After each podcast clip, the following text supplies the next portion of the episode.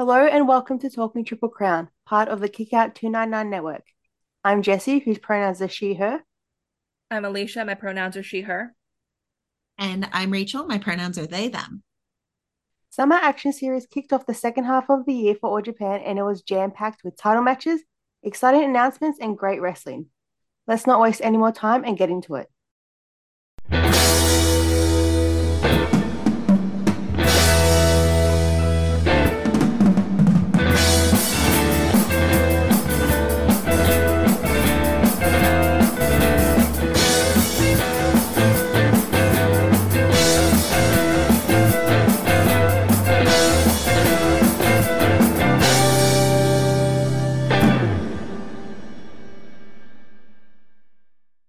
One was on the second at Korakuen Hall. Rising Hayato, Ryo Inoue, and Soma Watanabe defeated Dan Tamura, Hikaru Sato, and Ryu Kawamura in 9 minutes and 59 seconds. Kotaro Suzuki and Hartley Jackson defeated Black Menso Ray and Yoshi Tatsu in 7 minutes and 12 seconds. Hokuto Omori and Naruki Tanizaki defeated Ryuki Honda and Masato Hanabata in 4 minutes and 26 seconds. Toshizo, Jun Saito, Rei Saito, and Kono defeated Suwama, Satoshi Kojima, Kaz Hayashi, and Minoru Tanaka in 8 minutes and 51 seconds. Kento Miyahara and T-Hawk defeated Ren Ayabe and Tomoaki Honma in 12 minutes and 52 seconds. In the junior heavyweight title match, Al defeated Atsuki Aoyagi in 12 minutes and 25 seconds to become the new junior champion. Asuki fails in his second defense. And in the main event, the Triple Crown match, Yuma Aoyagi defeated Yuji Nagata in 21 minutes and 18 seconds to become the new Triple Crown champion. Nagata fails in his fourth defense. We got some match announcements for the next month on the 6th of August. Kento faces Aito Yoshida. Yoshida has a history in All Japan being part of Jin with Jake Lee, Koji Iwamoto, Fuminori Abe, and Naoya Nomura. Hokuto Omori versus Kengo Mashimo.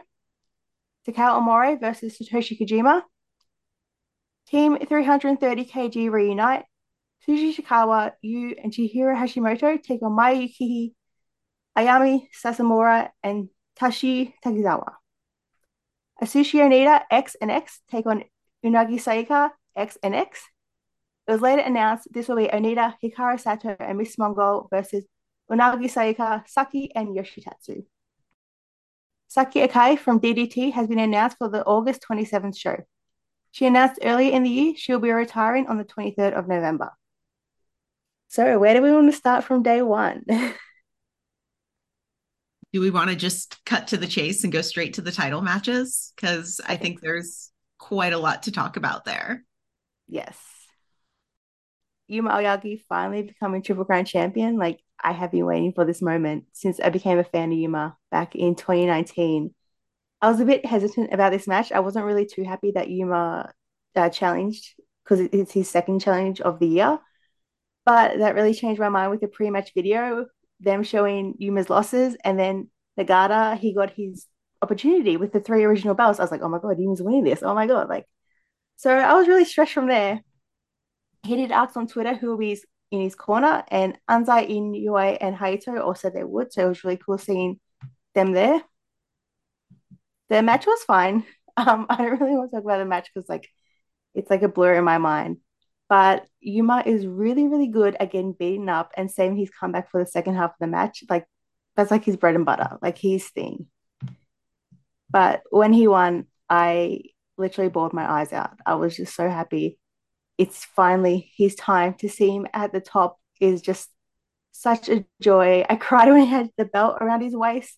I cried when he had his back to the camera and turned around so you could see the Triple Crown again. I have watched every single one of his Triple Crown matches live, so I'm just so happy. All my tears have been saved up for this match.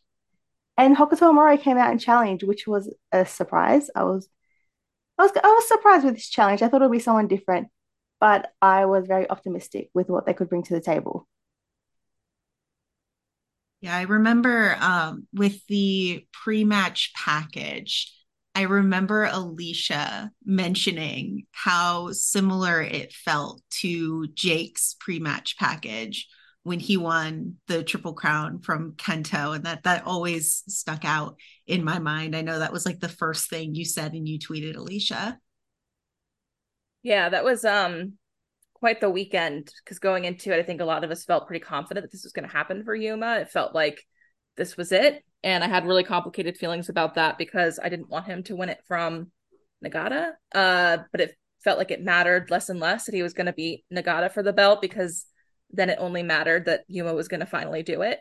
Um, and everyone, I think, being so excited and sort of united around Yuma finally getting this opportunity was really cool. And, and even though Elon ruined our weekend and made it impossible for everyone to see everyone's tweets so that we could all celebrate Yuma, I think the way that everybody wanted to, that was really disappointing. But even through like barely being able to see everyone's tweets and having to like DM people to like weigh in on all of this, you could still feel that that palpable excitement and how much everyone really wanted this and was backing one guy in Yuma and like how how completely deserved. And you know we've talked about this on uh our all together again review that we did uh with with, with Eswari for kick out.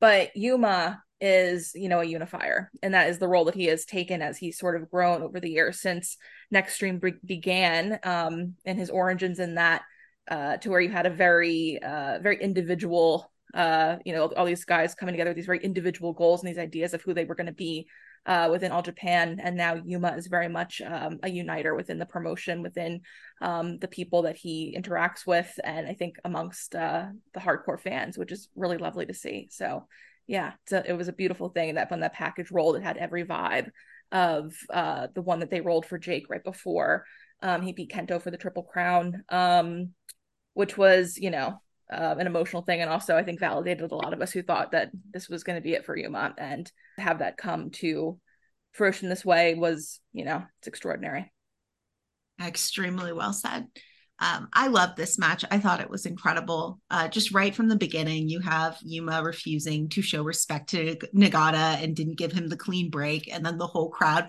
just went insane for Yuma. And it was just so fun, so validating. Like you said, everybody, despite the fact that we were all sort of like tweeting in a glass cage um, because of Elon, it was it was actually a little sad to see that that we could kind of see each other's tweets, but we couldn't really do anything about it. But you still you got that moment that crowd was going insane. Everybody was just behind him and um nagata just fired back to try to teach yuma and teach the crowd a lesson. And he just went at it like jesse said like yuma just got beat for so much of this match. And then he saw those opportunities and he took it because that's who Yuma is. He sees these opportunities and he, and he slides right in there. And sometimes it's zany and silly and fun, but in the end, it's always just Yuma. And when he makes these comebacks, it's it's a big deal. And he just would not be slowed down. This was his moment. And you could feel that throughout the whole match and it just yeah nagata looked great he um, worked really hard to make yuma win looked like it mattered. And it did. It it really did. And, and yuma really earned that moment um, even if i would have also preferred it to be against kento. I think we all sort of were there but um there yeah this match was was special. And when he gets that match with kento it will be something special. And to nagata's credit this was a well built match. I, I think it's very similar to the anzai match. He gave a lot um, for Anzai to work with and made Anzai look fantastic in the process. Um, I don't think he, necessarily that Yuma needed to have so much to work with because he's this like up and coming guy who needed to struggle in that way. But the beauty of Yuma as a wrestler, the thing that people love in him is that he is an underdog. He is so much better when he's coming from behind.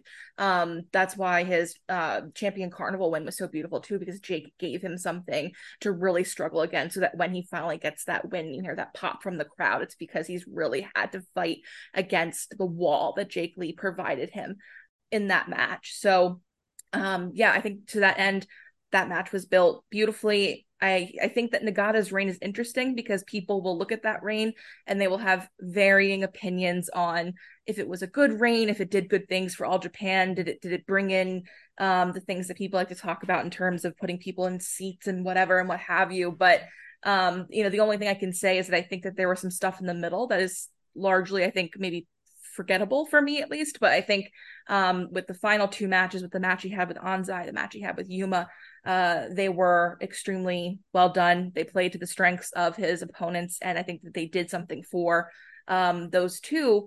And to that end, you know, the story between Yuma and Kento gets to keep going. You know, I think that we get to see that play out for longer, and and that I think is something that has, has mystified people when it came to Kento and Jake. Um, you know, people wanting to have seen that come to a head a lot sooner, but um, that's I think very forest through the trees stuff. We say those things in the moment because we just want to see Jake, for example, like, you know, get that big moment so badly. But then when you see that perfect moment come to a head, it's like, no, it could have only been this moment. I think we're going to see that with Yuma and Kento as well as that continues to play out. So we get to have these things for that much longer because wrestling should just keep going and going and going, right? We always have to have a reason to tune into these guys. Um, I want to talk about Hokuto Omori for a second because, as Jesse mentioned, he was the challenger here. And I think that this fell a bit flat because of what happened earlier on in the card in his match with Ryuki Honda, which was uh, a really unfortunate accident. And it's really hard to say what exactly went wrong here. Um, I really don't want to get into the weeds of discussing what went wrong, what happened, other than something clearly went wrong with maybe the the elbow spot, if you will. This affected Honda and it just didn't look very good. A lot of us were very confused when that match happened, um, but that clearly was meant to happen, and something was meant to happen rather, in order to set up uh, Hokuto coming out and being Yuma's first challenger. That all happening, I think, made me feel a little bit underwhelmed and sort of confused. I don't know if either of you had similar feelings um, when that all happened and when Hokuto came out to challenge him, and if you just have general thoughts on on Hokuto in general being the first challenger. So I um, didn't have this show on from the beginning live. I turned it on a little bit later. And as soon as I got into the screen, I saw Honda getting um, rolled out and I was really, really worried. And I messaged Alicia, and Alicia was like, that was weird. And that was it. And so that was sort of my impression of that moment. And then when I went back and actually watched this match and watched that moment, I had the exact same feeling. I'm like, oh, yeah, that was weird um, and they they sort of do try to play it up like in backstages later they're like oh uh, Hokuto knocked Honda out with one shot. So, like you said, it, it's sort of kind of trying to set this up as as being a big thing, and um, you can sort of connect it to this storyline. I sort of talked about it a little bit last month of um, Hokuto learning more of like a bachi bachi style from like his interactions with Nakajima and, and his partnership with Suzuki and becoming, you know, more of a of a tough one like one hit knockout guy. Um, but I I don't know. It's not working for me. I guess I could say like this doesn't really feel like Hokuto, and and I think he's sort of getting there, but it's something that we need to let simmer and stew rather than just go straight for it and give him these these things. And so I think the challenge was just a little too early, is where what I'm getting at, and this won't be the last time that I say that. Yeah, the challenge was way too early. I agree with both of you what you said about um Hokuto when it comes to Honda and stuff. It just felt like, okay, he's Omori, like he has no chance of winning. It was strange. I thought it would be Honda actually. I would be more excited for that match, but like we'll get to it how they did a bit later in the show. To your point, I probably would have also enjoyed it if it was Honda, but it wouldn't have made sense for Honda only because Honda just lost a T Hawk. So it feels like we burnt Honda being a challenger for Yuma for a minute, which is unfortunate because every time Honda gets in front of Yuma, it's like a barn burner type of situation. They're just so good. At the same time, Hokuto is also a very special opponent for Yuma. They're also very good together. I think that it really came down to the match with with Hokuto and Honda and those guys being very unreadable in terms of like, is this a work? Is Honda actually hurt? We found out later that Honda was legitimately hurt and needed to come off of a show to heal from um, a possible concussion which was really unfortunate. That being said, I think that I don't necessarily mind Hokuto having some sort of statement thing like the Hellbow. I just think that what happened in that tag match with him and Honda possibly exposed something that we've talked about with Hokuto um, a few times on the show, I believe, in that he doesn't pivot well in things where there's a lot going on. He's still, I think, a little bit inexperienced when it comes to uh, those more like gimmicky things in matches that go on a little too long, or in this case with what happened with Honda, I think there was just a little bit of inexperience there. Um, that's that's all I really want to get into when it comes to that. I just think that that's come up before with him, and it's not to place blame on anyone really in particular. I just think that that's there was a lot going on, and there was just perhaps some inexperience there. But yeah, so we'll talk more about um, that challenge later on. But piggyback off of something Jesse said, I actually was more comfortable with it being someone like Hokuto coming out to challenge Yuma first because we knew that Yuma would win. and that's all like it's just nice to know that we would probably see him through a successful first defense. And like that's probably pretty good. Yeah, that's actually extremely well said, especially as we get into his next challenger, but we'll talk about that in a bit. Yeah. Oh man. Uh, so let's talk about the other uh, title match that we have. That would be El Lindaman and Atsuki Aoyagi. Um, not as an exciting of a result. Uh, but what did you guys think of the match itself? I want to hear you two talk because I heard you mention El Lindaman on your podcast with uh, Dana and Sarah, and I've been waiting this whole time for you to say what you thought about this match. We did promise the people El Lindaman takes. We did say that, didn't we? I I already said my one take on that episode, which is that I'll say it here when he when El Lindaman wears a suit, um, he looks like when people put um their little babies in suits for Halloween. And that's like not to like particularly slight him at all, but that's what he looks like. Anyway, El Lindaman. I didn't think this match was bad at all. I'm not really everyone that's listening knows that I'm not like a, a huge GLEAT guy um per se but El Lindaman's a good wrestler you know he he he he is a good wrestler and I thought that this match was fine. I thought that Atsuki did um rather well here. To me there wasn't like as much of the glaring Atsuki stuff that like sometimes like does my head in a little bit with him as there was in other matches so I thought it was a fine match.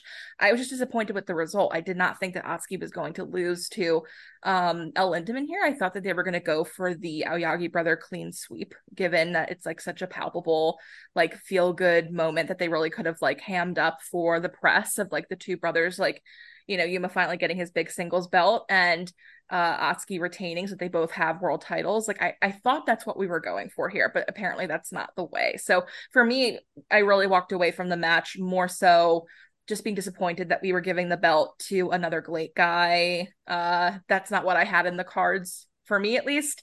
So so yeah I actually have more thoughts about who comes out to challenge him and how that title match goes uh later on in the month.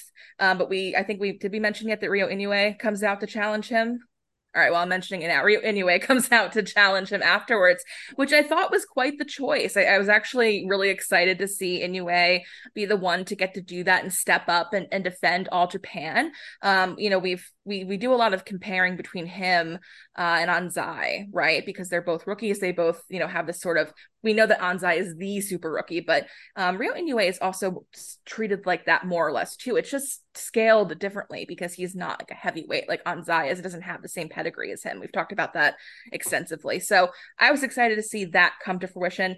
Um, it's extraordinary to me that you know he's he's so new and he's going to already have um, you know a chance to go after the title right and defend um, all Japan. So yeah, I'll have a lot to say about uh, that title match as we get through the month. But that was uh, very interesting to me as well. Yeah, I think you really nailed it. And I actually was wondering while I was sort of, you know, going over my notes for this match, I was wondering if the not the reason, but they were sort of leaving that opportunity to have the big brothers clean sweep moment like they're like oh we'll we'll do it later but i i can't really justify it in my head like that they're leaving the door open for it. It just feels like a wasted opportunity. It really does. I can't justify it. Um i can't justify any of this decision. The match like you said was fine. I thought it was a good match. It was um boring Twitter person voice a sprint. Um, it, it didn't really slow down at any point. It just they went straight for it, and it, it's a pretty short match, so it's a fun watch. Um, the ending stretch was was really fun. Um, El Lindaman has a really really great delayed suplex, which is a, a uh, big weakness of mine. So I thought that that looked really cool. That was fun. Um, but yeah, the just I don't know why we're doing this. Um, like the only explanation I can think of is, is Shimaism, um, because we've already had the big bad invader who's sort of a cocky, fun character worker bastard comes in and defeats our beloved hero Atsuki Aoyagi and now he's opening the door for another junior to step up and save the junior belt. Like we did this. We did this this year and it was right. done really well. Um and and not to say that El Lindaman can't work that. I'll, we'll talk about that later in the month too because he does do really good character work. He feels like a dastardly like jerk and he disrespects the belt and that's cool and that's fun but we literally just did this with Doi Doi's still doing it, and, and like to Doi's me, like Doi is a better character worker in this way, and like it's just I don't know, like Doi Doi does it. I don't remember Doi being particularly disrespectful about the belt, but like I don't know, something about Lindaman throwing the belt around and doing like I don't know, that's something I've enjoyed in other people. I just hmm. think that I'm a little bit burnt out on that concept right now. I don't know. I, I think it's because we're, just coming off of Nagata holding the triple crown, like all that stuff. I think when you when you add it up, is like no, like we could have had something entirely different here. We could, you know what I mean? Like I don't know. I don't know. It doesn't. It does. It's just not. It's just not working for me in in particular. I yeah, no, I get I get you exactly because it is something I like. I like that trope. I love when they disrespect the belt and then the promotion has to come up and be like stop doing that. That's great. It's fun and the juniors are doing a great job working with it. But like you said, it's it's once you compile it all into this big picture of everything we've already been doing with that same sort of genre, it's it's tiresome. So I think you're right on it. Jesse, what did you think?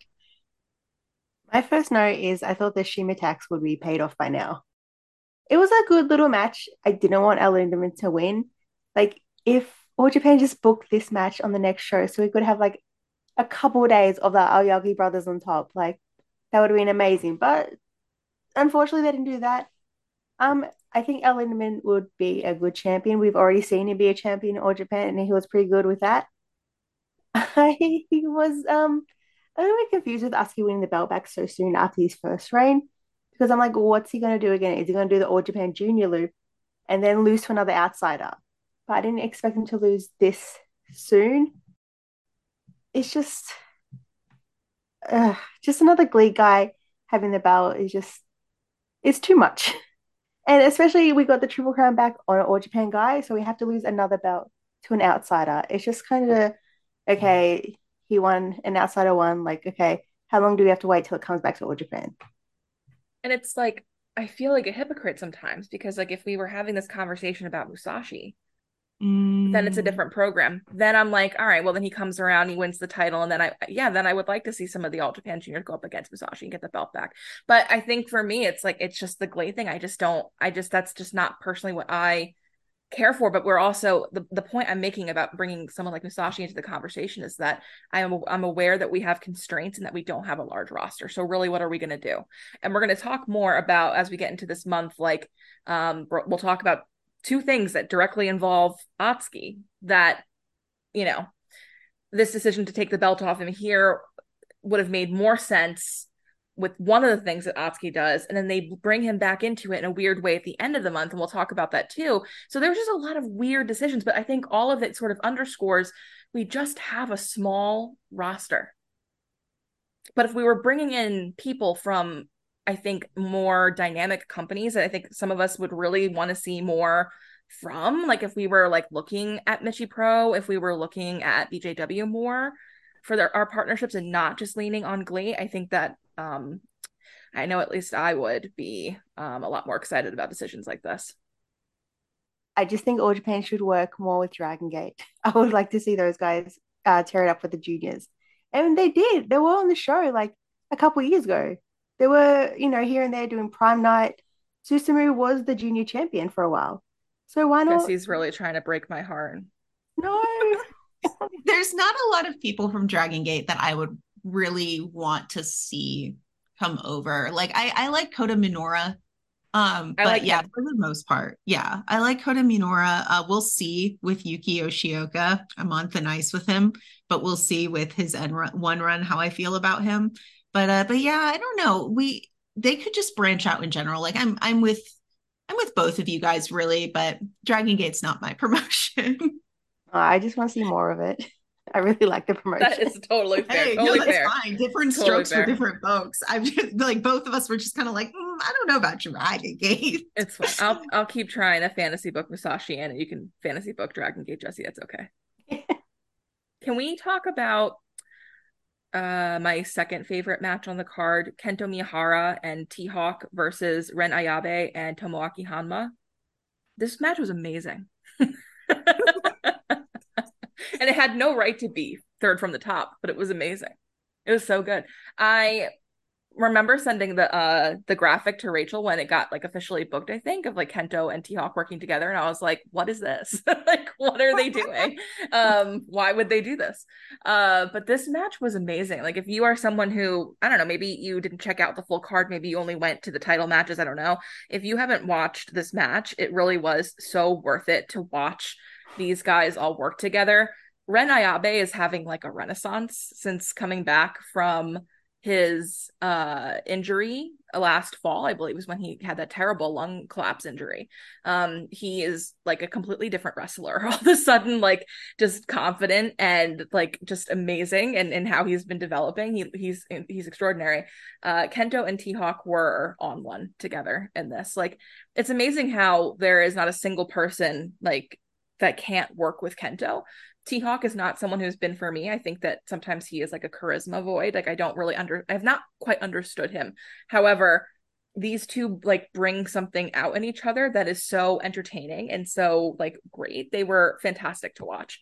Um I don't know how I don't know how Kento does it, like his weird brand of charisma himself that he can work with literally anyone and like develop some sort of like interesting partnership. But that's what this match was. And like even like I don't necessarily remember a lot of what Honma attribute to this match other than like someone for Kento to sort of banter with and make fun of the entire time. But like all of it worked. It was fantastic. Like easily one of the best matches of the night. Yeah, Honma was mostly there to trigger that like signature like Kento weirdness that he gets with uh with like older wrestlers, but it was perfect. Um, and yeah, no, this this match was fantastic. Rena Ayabe's forearms are disgusting, like in the best way. They looked so good in this match. I lost my mind. Um, yeah, no, this was just a really fun match. Uh, I I second exactly what you say. I've thought I feel like I've said this in past triple um, talking triple crowns, but I feel like T Hawk is best as a tag team wrestler. He needs someone to work with, like in general. And that's why him and El Lindaman are so good together because El Lindaman is such a loud character that he can sort of work with. I really liked his work with Tetsuya Endo in DDT. Um, that was to me the best T Hawk work I've seen. But uh, this was this was fantastic because, like you said, Kento can really work with anyone and you know pull a lot out of them and pull great character work out of them. So you really got to see that with T Hawk. And um, yeah, I feel like both of their strengths sort of work together here in that way. So it was just a really fun watch, fun to watch them not be able to get along until like that big last move. And it, it was good. It was just a really fun match. I love this match. It's probably my second favorite of the show. I just thought it was so much fun. Kento and T Hawk team were just amazing. Uh, they were so over the top and their shocked faces, like were there for half a match. It's just like you can't be this shocked like the whole match. I think Honma was there because Suji couldn't make it, and I wish Suji was there. I don't want to see Honma anymore in All Japan, but Ren Ayabe was fantastic. T-Hawk and Kento were fantastic. It was just so much fun, and it's only 12 minutes. It's worth a watch. I think at some point Kento must have done like the Honma voice or something um as well. I just can't remember when. It feels like that match was um like 100 million years ago now. Um I think he did or Yuma did. So 100% worth checking out or finding that somewhere. I just want to mention from the first match, um, Inoue suplex into an armbar was just so smooth. He looked great in this match, and of course, he got the win because it was uh, challenging later on. But he kind of feels like a mini Sato with the kicks and our submissions, and I really like it. I think it's a nice touch for him. So we're going to move on to day two, which was on the 8th at Yokohama Radiant Hall. And this was the Evolution 5 show. On this card, we had Rising Hayato and Atsuki Aoyagi. They defeated Black Menso Ray and Yoshitatsu. Shuji Ishikawa and Yuma Anzai went to a draw. Mayumi Ozaki, Maya Yukihi, and Kakeru defeated Zones, Sunny, and Chichi. Chi. Naruki Doi and Hokuto Omori defeated Ryo Inoue and Fuminori Abe. Kento Miyahara and Yuma Aoyagi defeated Yuji Nagata and Ryuki Honda. And the main event was Suwama, Dan Tamura, and Hikaru Sato, and they defeated Toshizo, Jun Saito, and Rei Saito. On the 14th, it was announced that ring announcer Ryo Okuda had left the company, and that means this show was his last with All Japan. He will be extremely missed. He was a great announcer and had been with the company for quite a few years. Uh, and this would be the last show Jun and Rei Saito would wrestle on for this month as well. On Twitter, it was announced that they would miss the rest of July due to a family emergency with their father um, back in the United States, who was in critical condition, and the Saitos needed to rush home to be at his side. So the Evolution show is where we finally got the return of Blond Suwama and his music. I think a lot of people have been missing that. I especially was missing that. It just makes me so happy. It's nice to see Evolution back together again. There's a bit of a weird spot in this match. It did look like Toshizo was knocked out right at the end. Why Wada stop the pin instead of just ending it there? was really confusing. So Suwama had to get up and like choke him out. Like we didn't need that one extra minute. Like he was out. Like you should have stopped the match straight there. That really soured uh, my take on this match because I thought it was good. It was good to see uh, Jun and Rei Saito mix it up with Suwama, who's not part of Voodoo Murders. And I'll always love the triple powerbomb fail spot. That was like my favorite from the match. But the whole Toshizo thing really soured. And backstage, Suwama made a challenge for the UN Tag Team titles, which the Aoyagi brothers hold. And he said Dan will be his partner. Yeah, that's that's it. The ending of this match was really weird. Um, personally, so I am glad to have like Suwama's old theme back, but I did actually prefer his Voodoo Murder theme. I keep thinking about it. Um, the more I hear the uh, the older theme, it, it makes me just a little little wistful but uh, but yeah the overall i think the take of this match was that the ending just sort of made the whole thing feel a little weird. Um i wasn't entirely sure what to make of it or if toshizo was okay or if he wasn't if it was a work or if it wasn't um which you know there's no real way to tell but it, it was a very strange way to end the match. Um the rest of the match was okay. I thought it was um i thought it was nice. It was mostly dan getting beat up for a while and then um the other two made the save for him because they they care about him very much and um, that led to dan having a really nice tope suicida um, to sort of get the twins out of the way so that uh, Suwama could wreak havoc on Toshizo, which of course led to that weird ending. But Evolution's all back together. And then, of course, we have um, Suwama challenging with Dan, which was a really nice moment as well. I I don't really know what to make of the Toshizo thing um but it's the same thing with uh honda i don't really want to get into the weeds of it too much because i can't really say what anyone saw or didn't see or what have you uh i still thought that there was a lot of uh good moments to that match there was a lot of catharsis for dan and sato um who had to fight voodoo murders a lot last year and we're clearly going through it with Suwama in storyline. So when you get that big moment of, you know, Sato running into Suwama's arms, followed by like Dan, and they're all hugging each other, it's great. It's like the payoff to um, a solid year of just the weirdest voodoo murders bullshit you can imagine. Um, so yeah, it was really good to see Evolution back together. Um, it was worth looking at some tweets from some of the uh, Japanese fans that I follow who have been fans of the um, of Evolution and of also All Japan in general as a company for a long time. A lot of really emotional Aoki thoughts and sentiments um, in those tweets as well. So yeah, it was just a very, I think, feel good thing for Evolution if you're a fan of them. Um, yeah, you can't kind of uh, go wrong with that, despite the kind of odd ending with Toshizo, obviously, and hopefully he was okay um, after all of that. I thought that Dan's um, Tope Suicida was fucking cool. That's really great. Um, Dan is like we talk about all the time, but like Dan is someone who just looks like better and better and better every time um he goes out for a match and like i think things like that with him just look so cool um so yeah just a, a good good day if you're an evolution fan for sure and as i'm thinking about it more i really love Suwama challenging with Dan as a result to Hikaru Sato challenging with Hideki Suzuki. Uh, there was that moment where he sort of lectures Sato for a moment. Like, why didn't you pick Dan? Well, I'm going to pick Dan and you're going to win those belts. And then we're going to challenge and we're going to have an evolution fight for them. And that was just a real return to form of Suwama in the way that he loves. And the way he loves evolution is that he's a little cheeky, he's a little bit of a jerk. Um, he's he's lecturing them, but he's also believes in Dan and he believes in Sato for winning that belt and he wants to fight them and fight with them. And it, it was just a really sweet way. So yeah, like you said, just a feel good moment. Like the more the more you spoke, the more I sort of thought about that.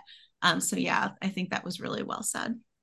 To that end, it's very much a callback to when Dan was trying to tag with um, Abdullah Kobayashi. Suwama made that whole big thing. and He was like really against it, whatever. And then I, I can't remember all the details anymore because that feels like it happened a million years ago. But then um then uh, abdullah couldn't come to like i guess their match or something like there was like a cancellation maybe due to covid and then dan says well um, can you tag with me to Suwama? And Suwama's like, no, I'm not going to do it.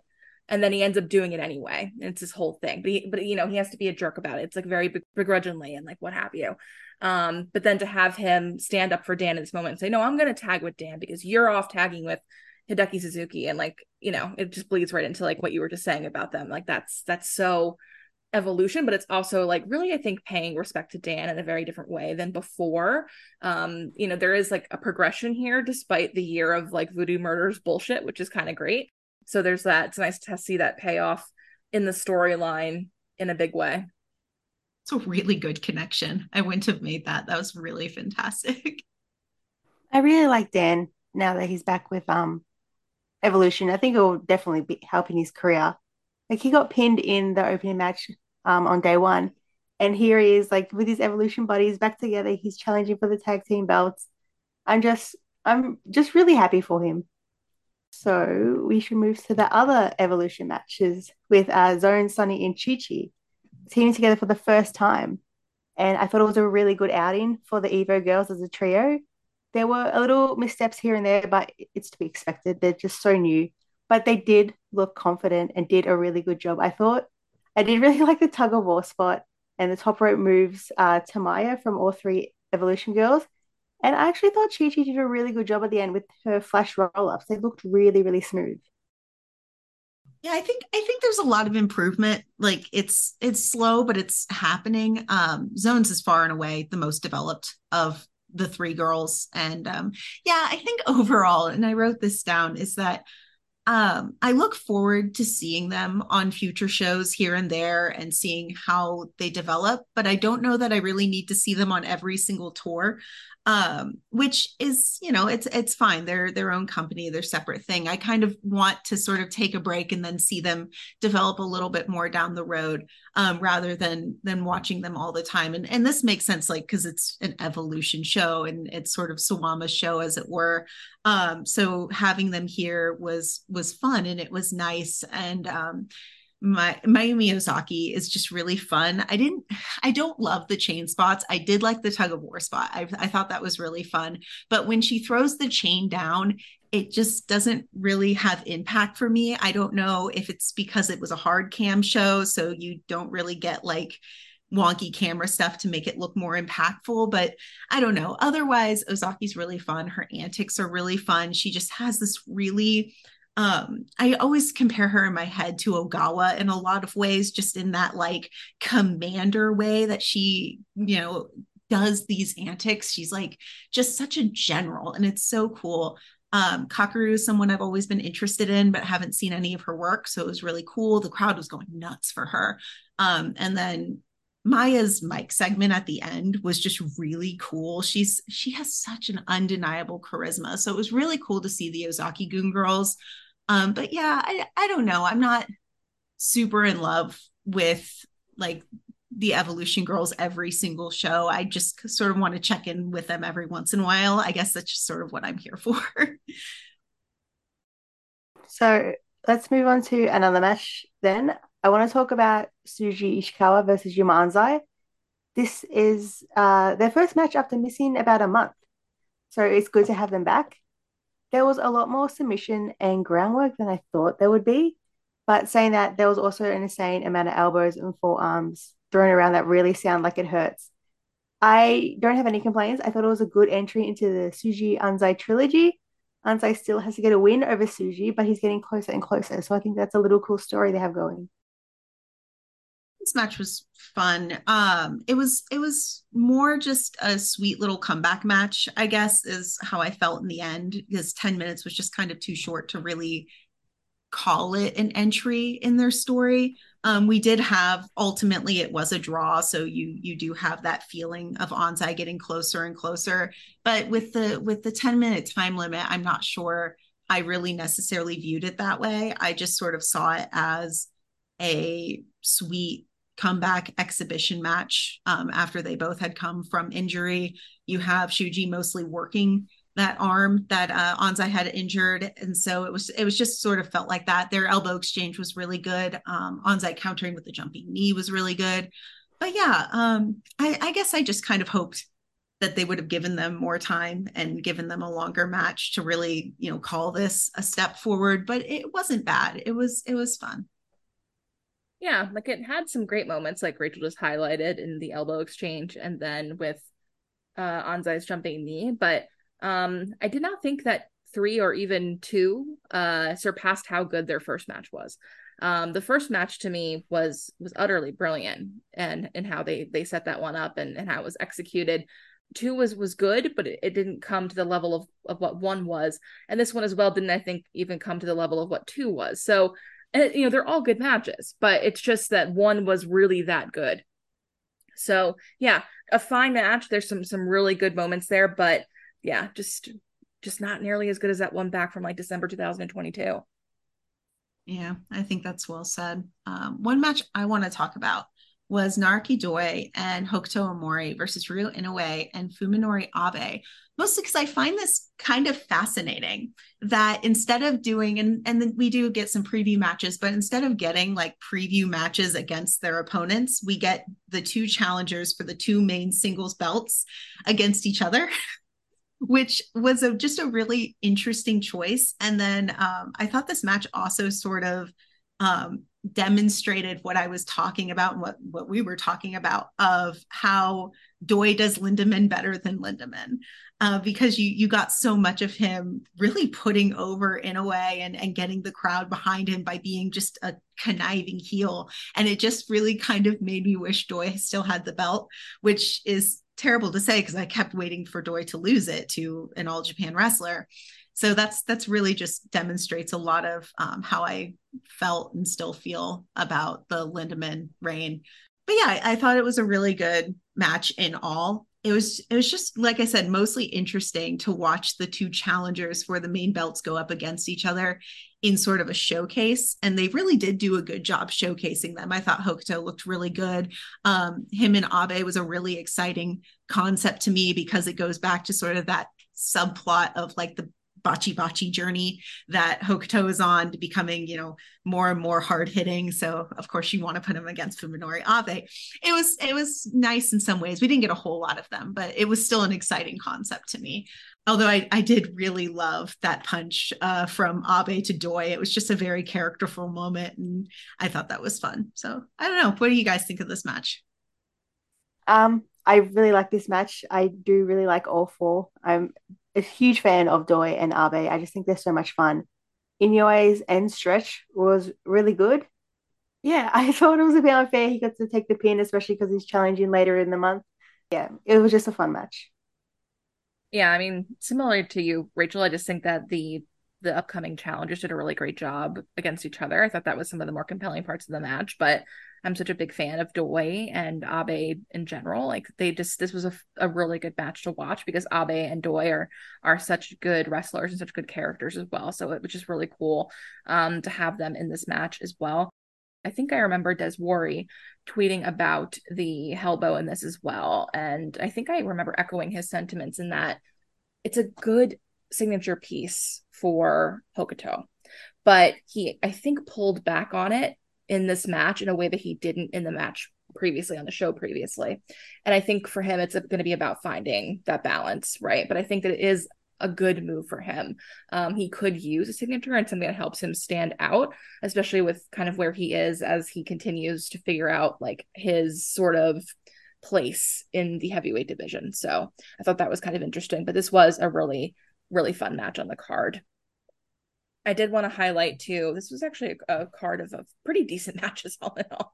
Um, if not for the quality of the of the wrestling, but just for little interesting things to kind of talk about and mull over. But I did want to highlight uh, Yuma Aoyagi and Kento Miyahara versus Yuji Nagata and Ryuki Honda. If anything, for Yuma's first walkout with all of his belts, um, which was tremendous, like really magical stuff.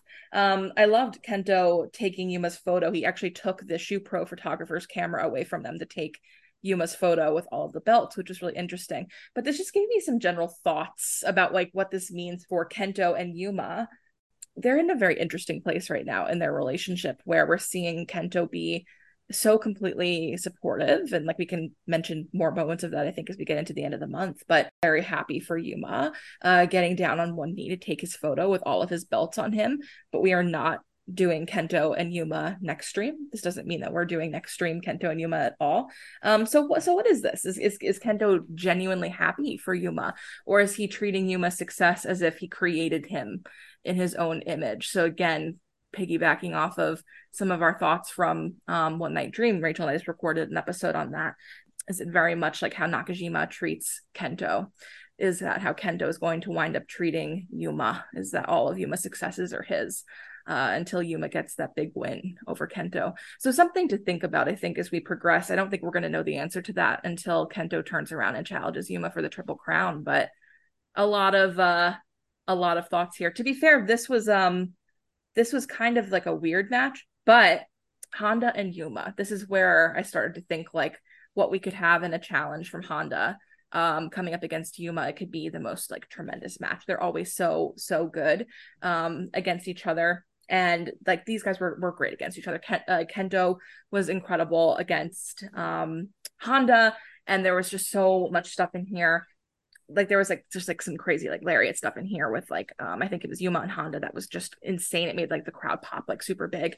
Um but yeah, this match actually I think really rocked. So I'm waiting on um a Yuma and Honda singles match to be sure, but also an answer to the question around Kento and Yuma and what exactly is going on in Kento's head um when it comes to him. Yeah, I'm really glad you mentioned it because that was like I, in my notes. I was like, I want to ask you guys about what you thought of that moment and like what you guys make of this dynamic of not Nextream. Which Alicia, can you tell us what you've been calling it? no dream. No dream. I, I love it. I really do. Um, but yeah, like it's so fascinating and i love this little moment and it this was like entirely almost natural when he goes to take the Shupro um, cameraman's camera. And the like camera guy thinks that Kento's trying to distract him and turn all the attention on him. So he starts taking pictures of Kento, and then Kento takes the camera, which it was off screen. We didn't see that, but um, I thought that was just a really interesting and cute moment where he was, you know, deliberately turning the attention to himself and then away from himself so he could take pictures of Yuma. But when you brought up that moment or that question of whether this is genuine pride in his teammate and equal and rival or does he feel like Yuma's successes are an echo of his own because he made Yuma? So, like, once you brought that up and then connected it to One Night Dream, my head just exploded because I hadn't really thought of that before. But that is a fascinating angle, and you might be really onto something, and we don't, we won't know until we watch this develop. And when I watched this match, I was very much um, also kept thinking like how they could develop and and their fun little character moments together in the ring like it just felt like we're slowly inching our way to a match between those two and it just is getting more and more exciting and I'll talk about that later in the month as well.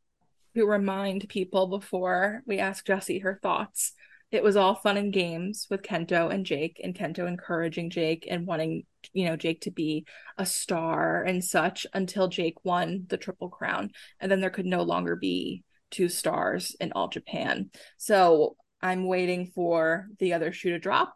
I think it's just a matter of when. Yeah, you give me a lot to think about. I, off the top of my head, I just want to say no. Like, no, they can't be like this. But the more I think about it, the more I'm leaning towards like 50 50. Like, we have to see what happens when Kento challenges. And when he challenged, like, that's going to destroy me. Um, but I will say, I do love cameraman Kento, and this isn't the first time he's done it. He's done it before, taking cameraman's camera and taking photos of the Aoyagi brothers. I'm pretty sure this is when they were in Nextream together. Mm-hmm. But um, yeah, so it's not the first time, but I absolutely love this time. Like Yuma coming out six belt Yuma, not even like just the triple crown, was just a really cool moment. He's also really good at carrying all of his belts. Like he he had them in all when he was carrying him out at the end, he had them all hugged to his body. That was really good form as someone who cares immensely um, about how someone carries multiple belts after having to deal with Kenoh dropping them constantly, especially the tag belts, which cannot afford to be dropped. Um, so Yuma, Yuma did a really good job making sure those didn't uh, fall around. So good, good work. good on Yuma Aoyagi. It's funny because, you know, I don't want to lean into the thought that I've been kind of waiting, tapping our our watches, so to speak, for Yuma to come become champion because he's really so young. This is the first of, of many reigns, and he has a long career ahead of him. But it's funny he finally wins, and then he's been wearing the belts. And it feels like he's been champion now for three years. He's only been champion for barely a month, but that's just like how he carries himself and carries the belts. And just, you know, he he looks like a champion. He looks like the Triple Crown champion. It, it really says a lot, especially because you know we we talked about this eh, on some podcast recently. I can't remember. Maybe it was last month's Talking Triple Crown, but uh, we talked about him being the fourth guy in Nextream, and he was not the one that was looked at as being uh, the one with a lot of promise. So to watch him walk out with, like Jesse said, he's got like six belts on. he literally has too many belts on, if anything else, and he looks like the champion, and he carries them so well. I mean, there is such a point of of pride in that, and it's a beautiful thing. We now move on to the Tenryu project for a minute. At their show, Steel Revolution Volume 4, Yuma Aoyagi and Atsuki Aoyagi defeated Hikaru Sato and Hideki Suzuki in 23 minutes to retain the UN Tag Team titles. As we said before, Suwama and Dan Tamura are the next challengers, and we'll get to that match very shortly. And before we get back to All Japan, we have to take one more detour to Noah this time and their One Night Dream show. On June 18, Katsuhiko Nakajima announced backstage that he and Kento will have a match at One Night Dream. There is so much history between these two, so please, if you haven't already listened to Kick Out's amazing Diamond Ring episode and their latest Room at the Top, A One Night Dream of You, please listen to it. Katsuhiko Nakajima defeated Kento Miyahara in 34 minutes and 12 seconds. All I can say about this match is goosebumps. I have seen Kento come out um, to go to the ring, his entrance like a hundred times. I've seen him in huge triple crown matches. I've seen him in tiny six man matches but I've never felt goosebumps like this when Kento came out. It was just like it was just like completely mesmerized by this match. Like I absolutely loved it. Like, oh my gosh, it was just like I don't have words. It was amazing. Yeah, we we have a couple of thoughts on this match and and like jesse said please go check out our review. Uh, we talk about this match and the build up to it in depth. It is a fantastic look at this match and, and contains all of our thoughts too. But uh, trust me when i say that this match was a big fave of mine. Um, it was a spreadsheet match if you will because i have oh a spreadsheet. God. yeah i have a spreadsheet. Sure. So sure. how many stars are you giving it um, uh, I give it. Wait, what? What did Dave give it? Did Ga- Dave gave it like five and a quarter or something stupid I like that? So, yeah. Right? Yeah, yeah. So I gave it five and a half because I'm better than Dave Meltzer. Right. Um. Anyway, no. Alicia, do you have any residual thoughts on this match? I think that you should definitely listen to our review of One Night Dream over on Kickout. It's long, but we covered the build from February or so on through July. There's a lot there. We had some great stuff translated by Rachel and also Kana, who does a lot of our translations as well.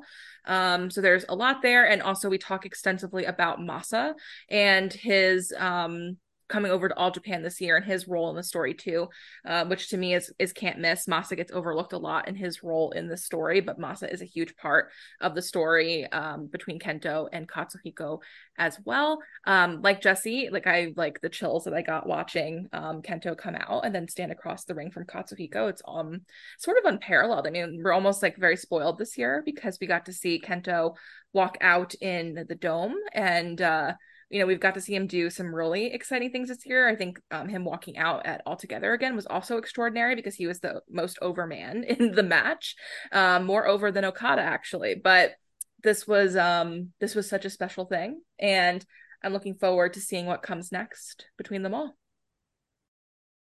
So that brings us to day three, and that was on the 16th at Shinkiba First Ring. Takao Omori defeated Koki Iwasaki in 8 minutes and 22 seconds. Ryo Inoue and Yuma Anzai defeated Toshizo and Kono in 10 minutes and 3 seconds. The debuting Aigle Blanc and Satoshi Kojima defeated Black Menso Ray and Yoshitatsu in 9 minutes and 50 seconds. Hikaru Sato and Hideki Suzuki defeated Ryuki Honda and Kohei Sato in 10 minutes. Minoru Suzuki, Hokuto Omori, Naruki Doi, and Naoki Tanizaki defeated Kento Miyahara, Shuji Ishikawa, Rising Hayato, and Ren Ayabe in 13 minutes and 50 seconds.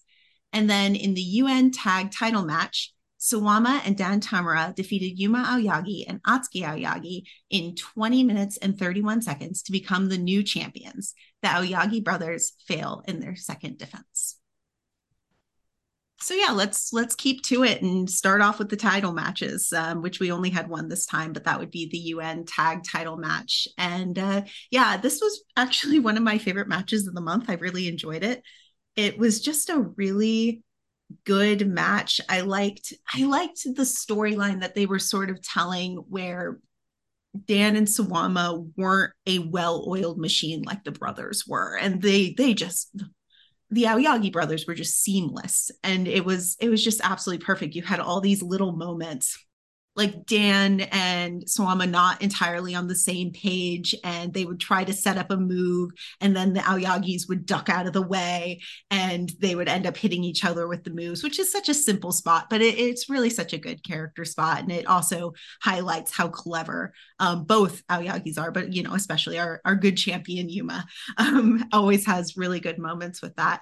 And then, um, yeah, I thought this match was just really well done. We had some incredible moments with Atsuki and Dan, which they just work so well together. Like Alicia and I had been talking about this um, before recording. This they just work incredibly well together, and they sort of place that in with um, Yuma and Suwama just taking it to each other in between, and it, it was just a really well paced match. And then, of course, that uh, last ride at the end was just absolutely, utterly insane. So it's just a, I really, really like this match and I'm excited to hear your thoughts on it as well. Yeah, to echo your sentiments, Dan and Atsuki are just phenomenal together. I mean, to me, they were like probably my favorite part of the match besides the finish. Dan destroyed Atsuki with like this lariat, and that looked fucking amazing. Like they are they just have something in each other that balances each other out that is perfect that is only going to get stronger and better as they go on over time. Like these two are just primed to be such great rivals and i'm excited to see where that takes them and i hope it begins to pay off for dan as well um, as he gets stronger and better um, as a wrestler. And we start to see him i think maybe come into some titles and really you know go off on that path um, like you, like the last ride that Suwama got on Yuma was absolutely fucking crazy. That was an incredible last ride. We're lucky that Yuma is like he's like a bendy man. I don't know how he like takes moves like that for being like not a little guy himself, but I loved it. It was fucking great. And it made it obvious that in Suwama pinning Yuma there, they would use that to justify um, things with the Triple Crown, which I think was um, totally fine. I think that's like one of the people that we'd sort of earmarked at least when I was talking to Rachel that like we want Yuma to go up against Suwama. We want to get through that challenge and we want Yuma to come out the other side still being the triple crown champion. So um that to me was totally fine. So him getting the pin there, not a problem at all. And it looked fucking crazy. So I was a big fan. But yeah, it's just a really, really good match. Um, love that Dan has this little title with Suwama and they have that kind of going on for them. I think it's kind of cool. Yeah, good stuff. I love Suwama and Yuma going at it. I love Dan and Atsuki going at it. I just didn't love this match. It didn't capture me like it captured both of you. I think maybe I need a rewatch. I did enjoy the wrestling, but I think just because the match before this captured me so much, I'm just like, oh, okay, one more match.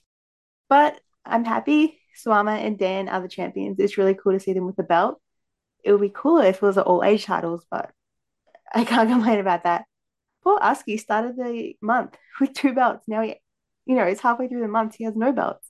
Suwama pinning Yuma, uh, I did sigh deeply for a bit because all I could think was, uh, Suwama, you never really want to bet against him for Triple Crown matches, but I think Suwama is a hurdle Yuma needs to get over now that he's Triple Crown champion. What did you guys think about this moment happening before the Hokuto match? Do you feel like it sort of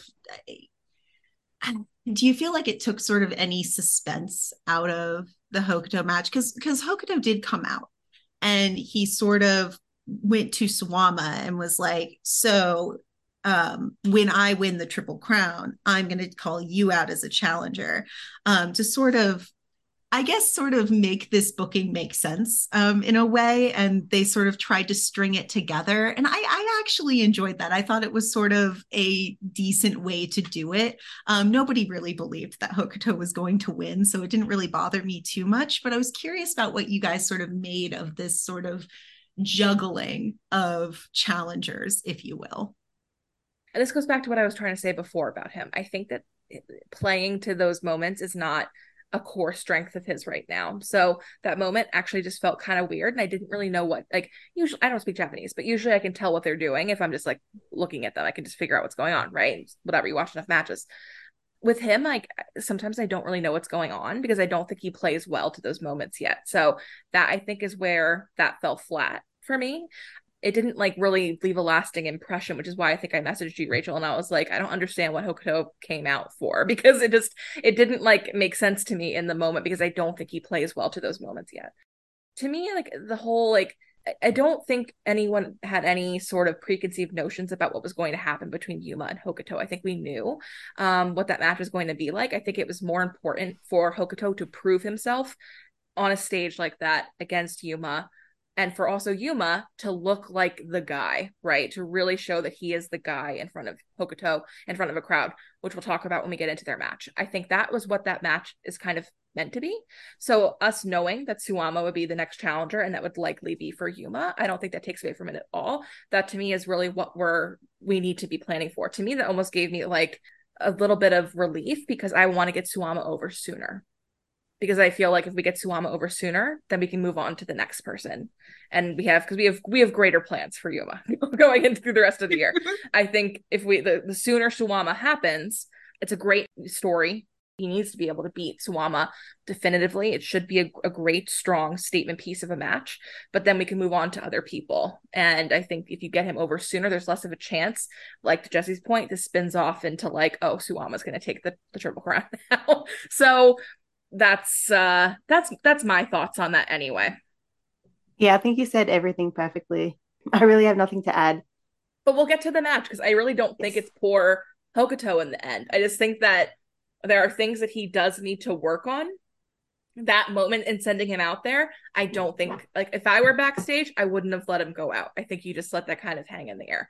Have him do a backstage, have him tweet something. I think that plays out better than having him go out there in that moment. Those moments aren't his strength yet. It's fine. It's not your strength. He'll learn, he'll develop. Takes people years sometimes to learn how to do shit like that. But I think that the match with him and Yuma actually goes pretty fucking well, all things considered. But we'll get into that um, on that card before we get into it, let's go ahead and talk about the match that he was in um, Minoru Suzuki, Hokuto um, Doi, and Naoki Tanizaki with Kento Miyahara, Shuji Ishikawa, Rising Hayato, and Ren Ayabe. Uh, because I know, Jesse, you said you really liked this match. Yeah, it was just so good. Like non-stop action straight from the bell. Huge win for Hokuto Omori, you know, which leading up to his Triple Crown challenge. Of course, he needs these wins. He needs the momentum. I'm guessing this match was supposed to highlight Omori, like before I said before, his Triple Crown challenge. But I really liked and was impressed by Suzuki here. I just thought he had his working boots on. He looked so great. I like the interactions with Ayabe and Suzuki since they have that Taga connection. I like these little connections between wrestlers, but I just really enjoyed this match. Like it's 14 minutes, it's non-stop action. It's it's definitely a must watch if you have the time. For me in this match, it was actually Ren Ayabe who looked again just fantastic. I think whoever wins his contract is going to have a massive get on their hands but it better be us. Like we, we should be the ones winning that man's contract. Um, I thought this was a nice, you know, pre-match scramble overall. It's it's funny because it's not really a pre-match scramble for the triple crown. It's for the belts at the end of the month because that's uh, Kento and Yuma are going up against Hokuto and Suzuki at the end of the month for the world tag belts. And so I loved Hokuto and Kento and their interactions they do a nice job together. Kento is desperate to pull what he knows is in Hokuto out of him, which I think is great. For a man who said in January he's done bringing up the new generation, pretty much all he's done recently is continue to bring up the new generation, which is really interesting too. At any rate, I loved a lot of what happened in this match. I, again, I thought Ren Ayabe was great.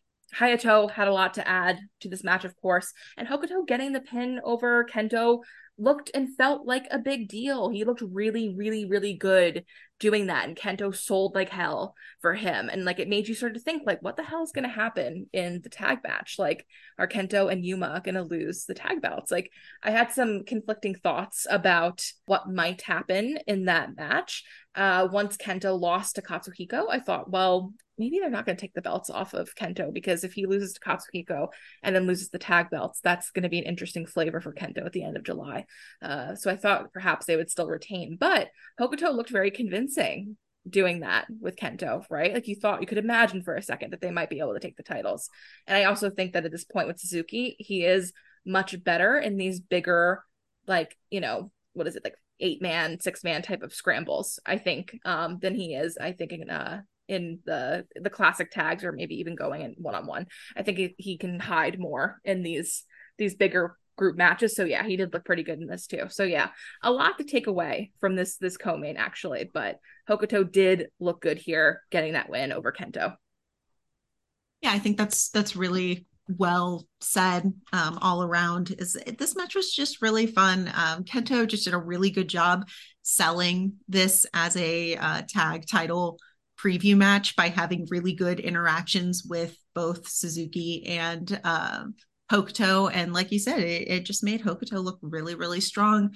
Um, they bullied Hayato a lot, but Hayato's really good at getting bullied. He's a really incredible underdog.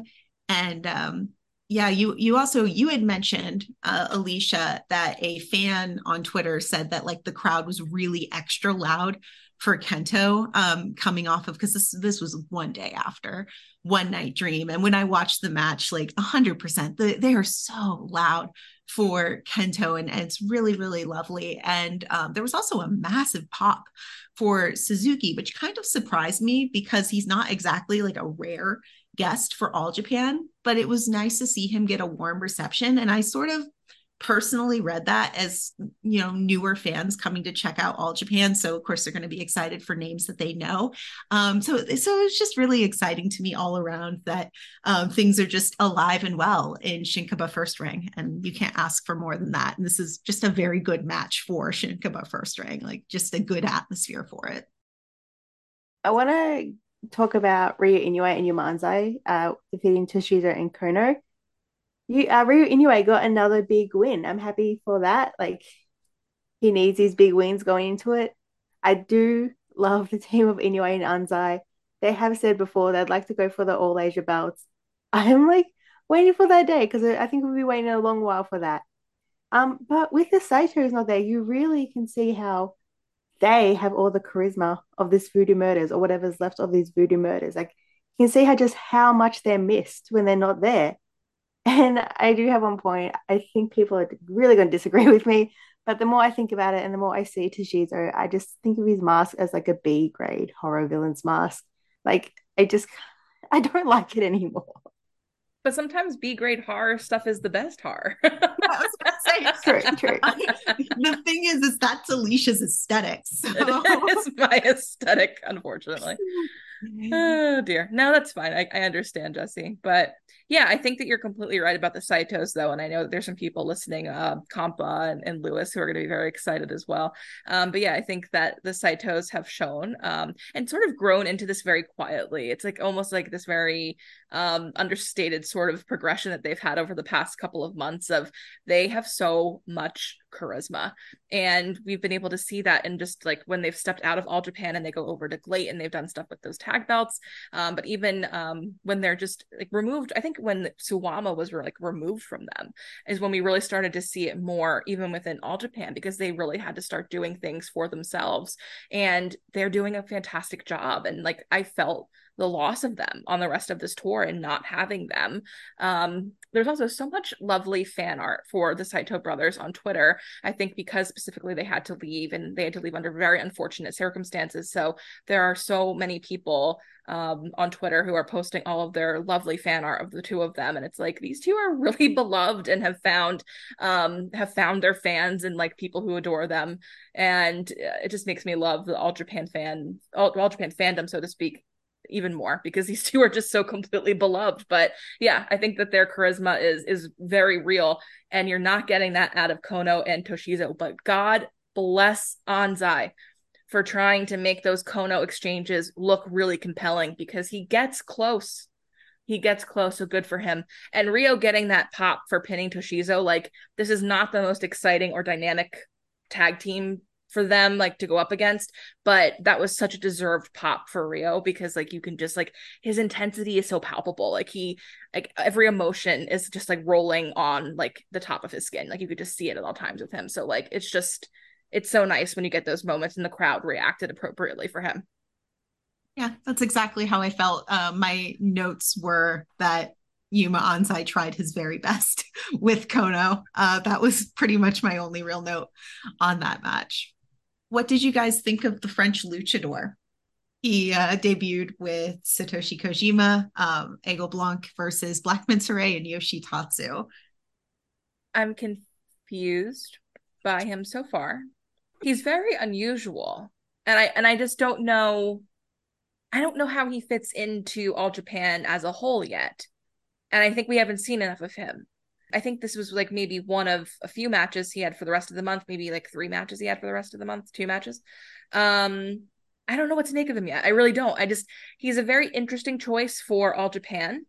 I don't know if this is like in response to like Noah is has a ton of luchadors, right?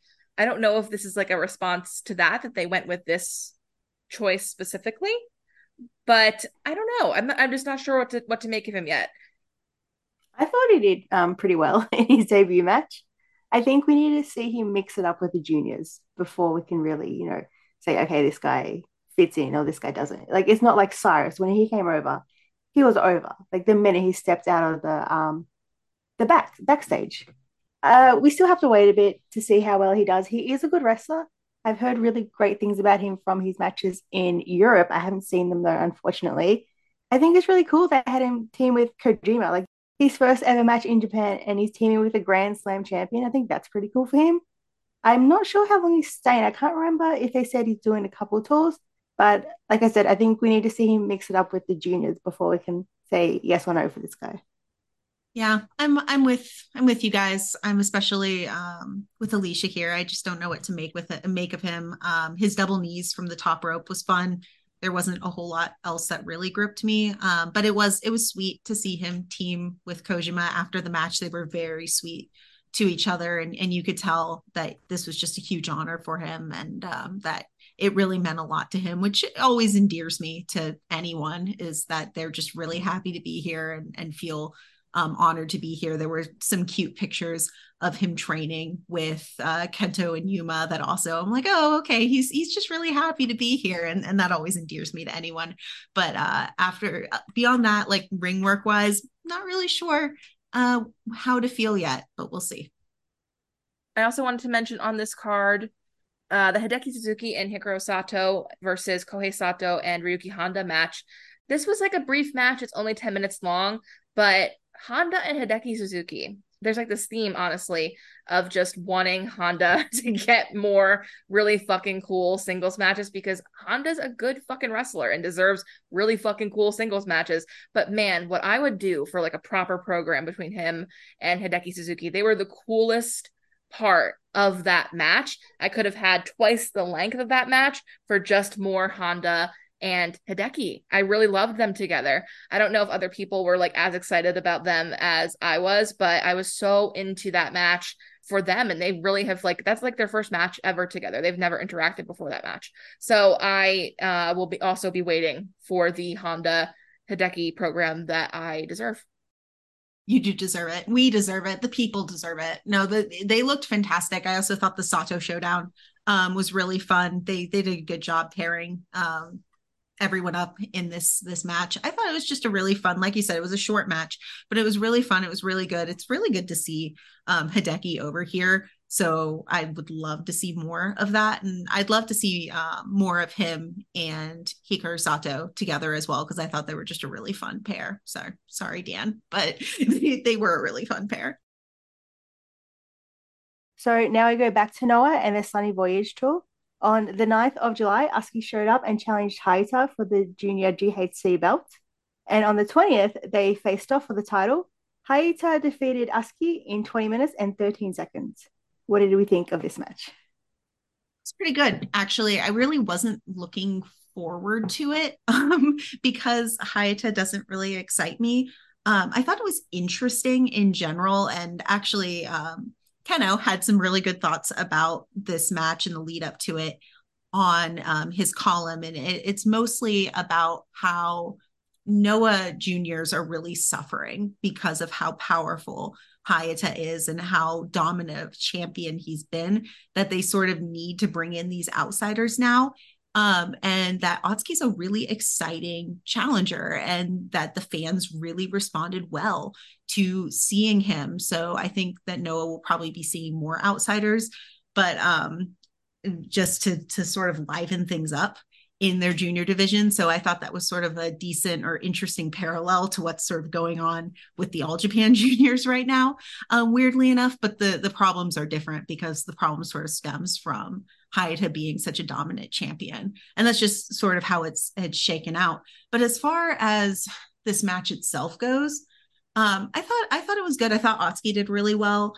Um, I thought that Hayata was sort of looking out for Atsuki. You can sort of tell there's there's like one spot where he comes off of a moonsault a little weird, and Hayata sort of like grabs him to check on him um, before like turning it into a roll. So you you could see that they were working pretty well together.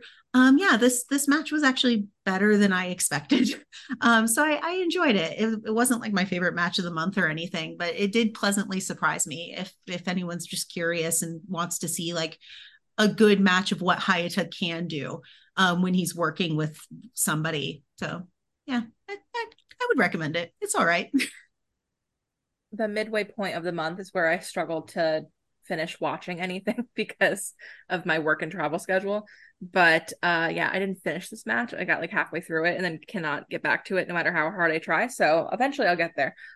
I won't comment on that part of it. I guess I'll just say that I thought that because maybe he lost the the World Junior, maybe it was possible that he would do a really cool, interesting thing and pick up the GHC Junior. I thought that would have been really interesting. Didn't really have like a strong horse in that race, but I thought like, oh, maybe, maybe, and then he didn't, and that was a little bit disappointing. But it was interesting. Um, and I think he left a really good impression on Noah fans who don't necessarily always reach back and watch All Japan. Uh, so that's really good. So that was like that one part of the month where I was like, huh, well, maybe that's the connection here. Maybe he lost the World Junior so quickly because he's going to become the GHC Junior champion. And we didn't necessarily see that, which is a little bit disappointing. But yeah. It was really cool to see Atsuki show up in Noah I'm not a huge Hayata fan, but I did like what I saw from him at All Together again. I thought that was pretty cool. I didn't really have high expectations going to this match. I thought, okay, Hayata wins. He always wins when it comes to Noah and title belts. But it was cool to see an outsider challenge for the belt, and it was cool that it was an All Japan outsider, which hopefully got more eyes on Atsuki. Yeah, I think there were. I think I, I, think it's like what Alicia said. A lot of people are looking to uh to Atsuki now, and and people were just really excited to see him challenge. Like even when he walked out, people were gasping and chanting his name. Like he's recognizable, and that's just really exciting and fun to see. And it's it's great to see that out of the All Japan Juniors and all the All Japan wrestlers in general. But it's um been very noticeable this year with Atsuki and Rising Hayato. So it's just it's great to see. It's it's really fun.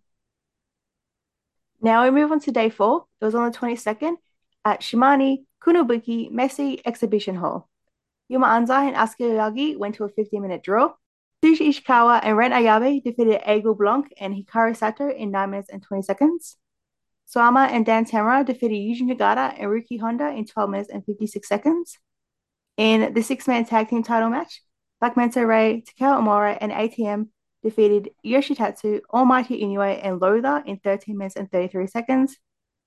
Kento Miyahara, Rising Hayato, and Ryo Inoue defeated Soma Watanabe, El Lindaman, and Satoshi Kojima in 15 minutes and 4 seconds.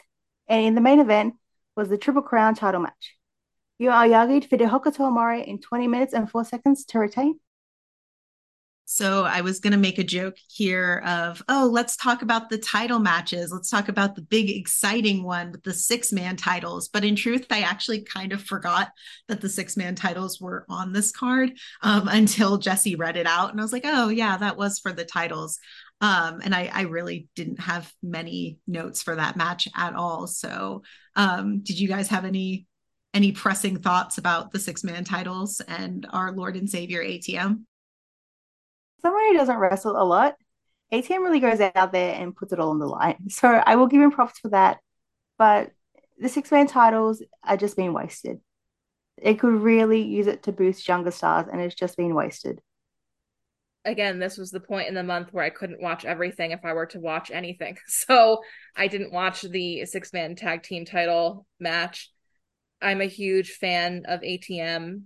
If he's listening, please keep that in mind that's all I really got. I don't think they're being used correctly, but we've kind of talked about that on other episodes. I think that we are wasting the All Asia titles.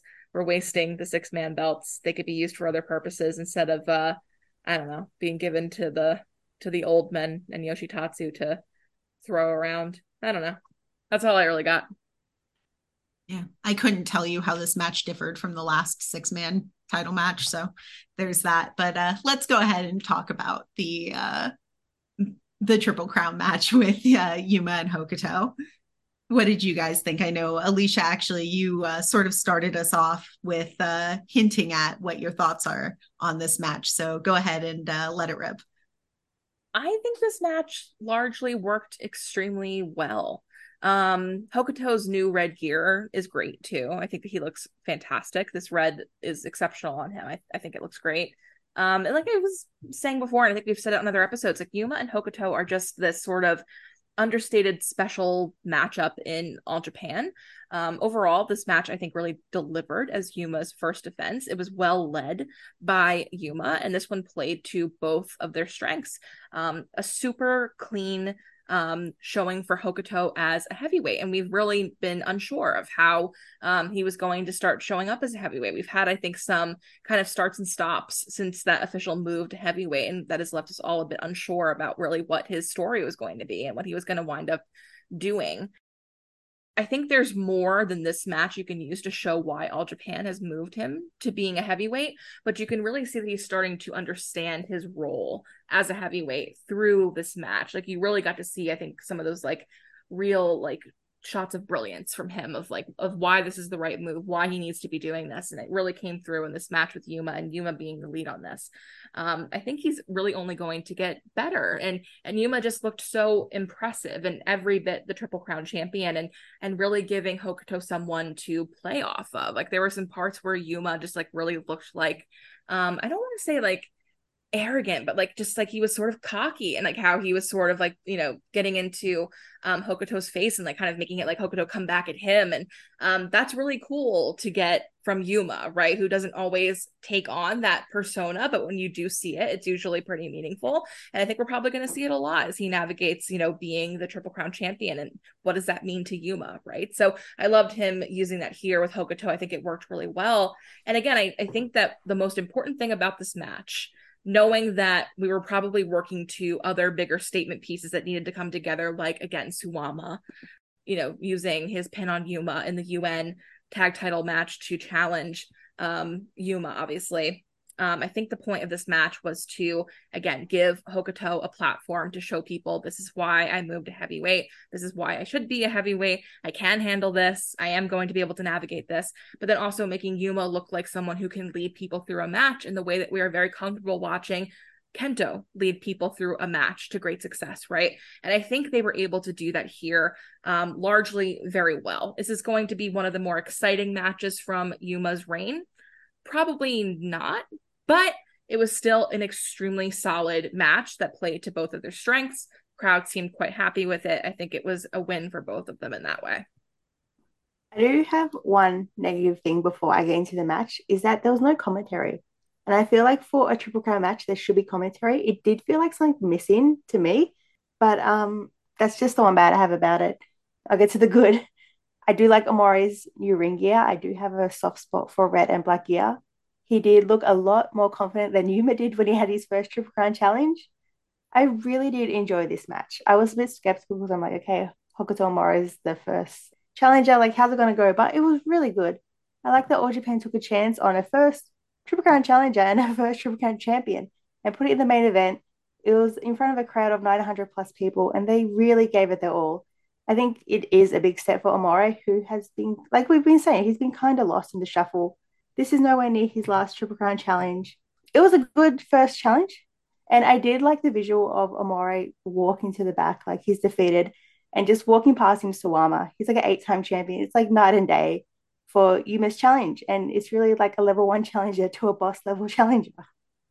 Yeah, I love that camera shot of uh, Suwama walking past Hokuto to go make his challenge. That was just a really cool, like it sort of felt very anime like. I don't know if it was like sort of an intentional shot, but it just looked really cool. Um, and I really enjoyed it. Yeah, I, I echo all of your sentiments. I thought this match was uh, good. I thought it was a solid match, and I liked what Alicia was saying about this sort of establishing uh, who Hokuto is in the heavyweight division and who he could become as he comes more and more into this role. And um, I'm very excited to see it. I still stand by my thoughts that maybe this was just a little early. I would have liked to see him simmer more in this role and then erupt. But um, as Alicia sort of has beautifully illustrated in this episode, is that he's not quite ready to sort of like pivot and and create that character yet. So matches like this help him you know make that character and put that together. And and with that framing that alicia gave me i'm, I'm sort of starting to see that now. And um, as i'm looking over my notes that's sort of what my notes kind of say. I just didn't quite have the uh, that framing for it um, is that he's getting there. And um, it's it's really cool to sort of see how this match can um, be looked at in the future and sort of see like those footsteps of of how they created the character that he will become. So it, it was exciting and it's just good. I thought his strikes looked fantastic.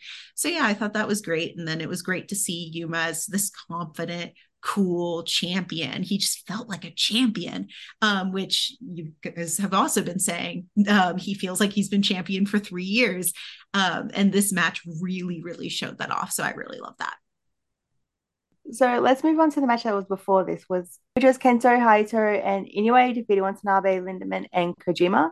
I really liked Inoue in this. He was just so aggressive. And I like that he got his own entrance and didn't come out with Kento and Hayato. They made a big deal out of him. I thought it was cool. It was such a fun match. It was really good at getting um, Inoue across as like, you know, a legit challenger, even though like he's just done like a year and a half.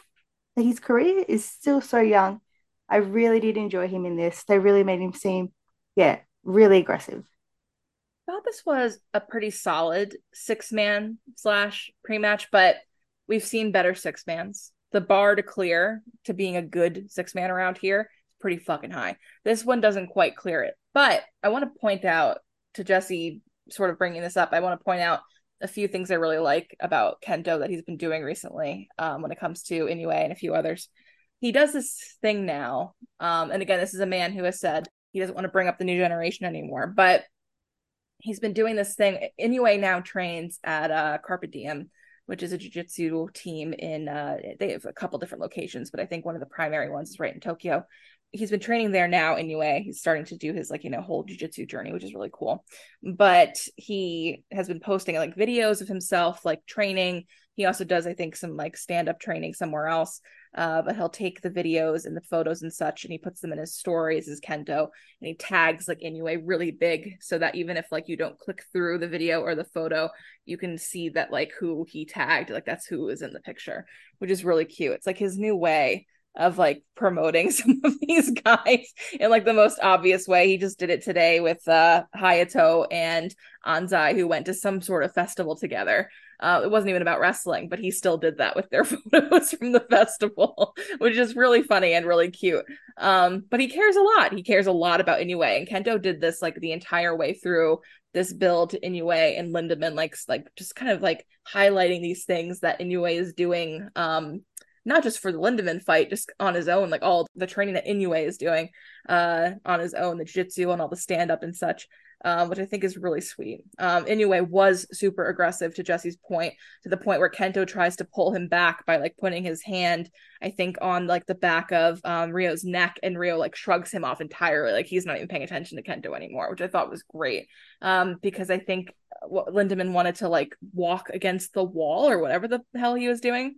Really interesting choices from Lindaman. But yeah, I thought that the weirdest thing was Kojima um doing the pec flexing and then like Lindaman trying to do the same. That looked so weird. That was really weird. But then also what was I thought was really funny was Kojima doing the most gentle machine gun chops ever with Hayato. That was really funny and I think really intentional, but I don't understand necessarily why. So yeah, that's all I got. Just a, a, a, mix of thoughts there that aren't necessarily like the most I think fascinating, but all these little again just weird little details of everybody from throughout the month. I just love that Kento now promotes like uh, these the younger guys by sticking them um, in his stories with like their Instagram tags, just like really big across the the photos and the videos. It's really funny to me. I think it's fascinating. Um, and it, and they are really good match details. I think that personally, I think Kojima did those really really gentle chops on Hayato to prove our argument that Go Shiozaki's machine gun chops are better. Um, I'm sorry, Lewis, if you're listening. I know you're listening. Um, we won. I don't know if that was so, Lewis. Was that Des? It was Des. It, was it Des? I don't yeah. know, but we won. my point is is that I'm right. no, um, yeah, the, this match was okay. It was fun. Um, I did love Ryo's attitude. Um, during this match, he just looked so tough and no nonsense. The part where he shrugged off Kento was so cool. Um, and then you have El Lindaman, this is when he sort of gets into that really like disrespecting the belt kind of thing, which leads to something I want to talk about. And that's the backstages. I just watched them today and I talked to you about this, Alicia, um, but it took me really off guard.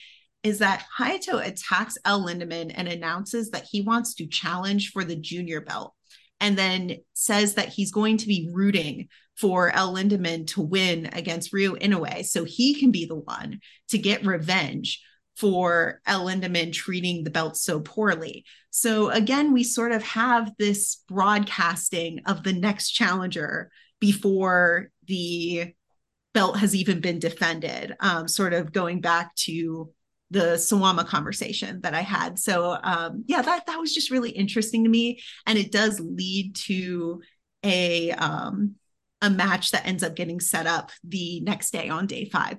So yeah that that was something that i wanted to throw out there.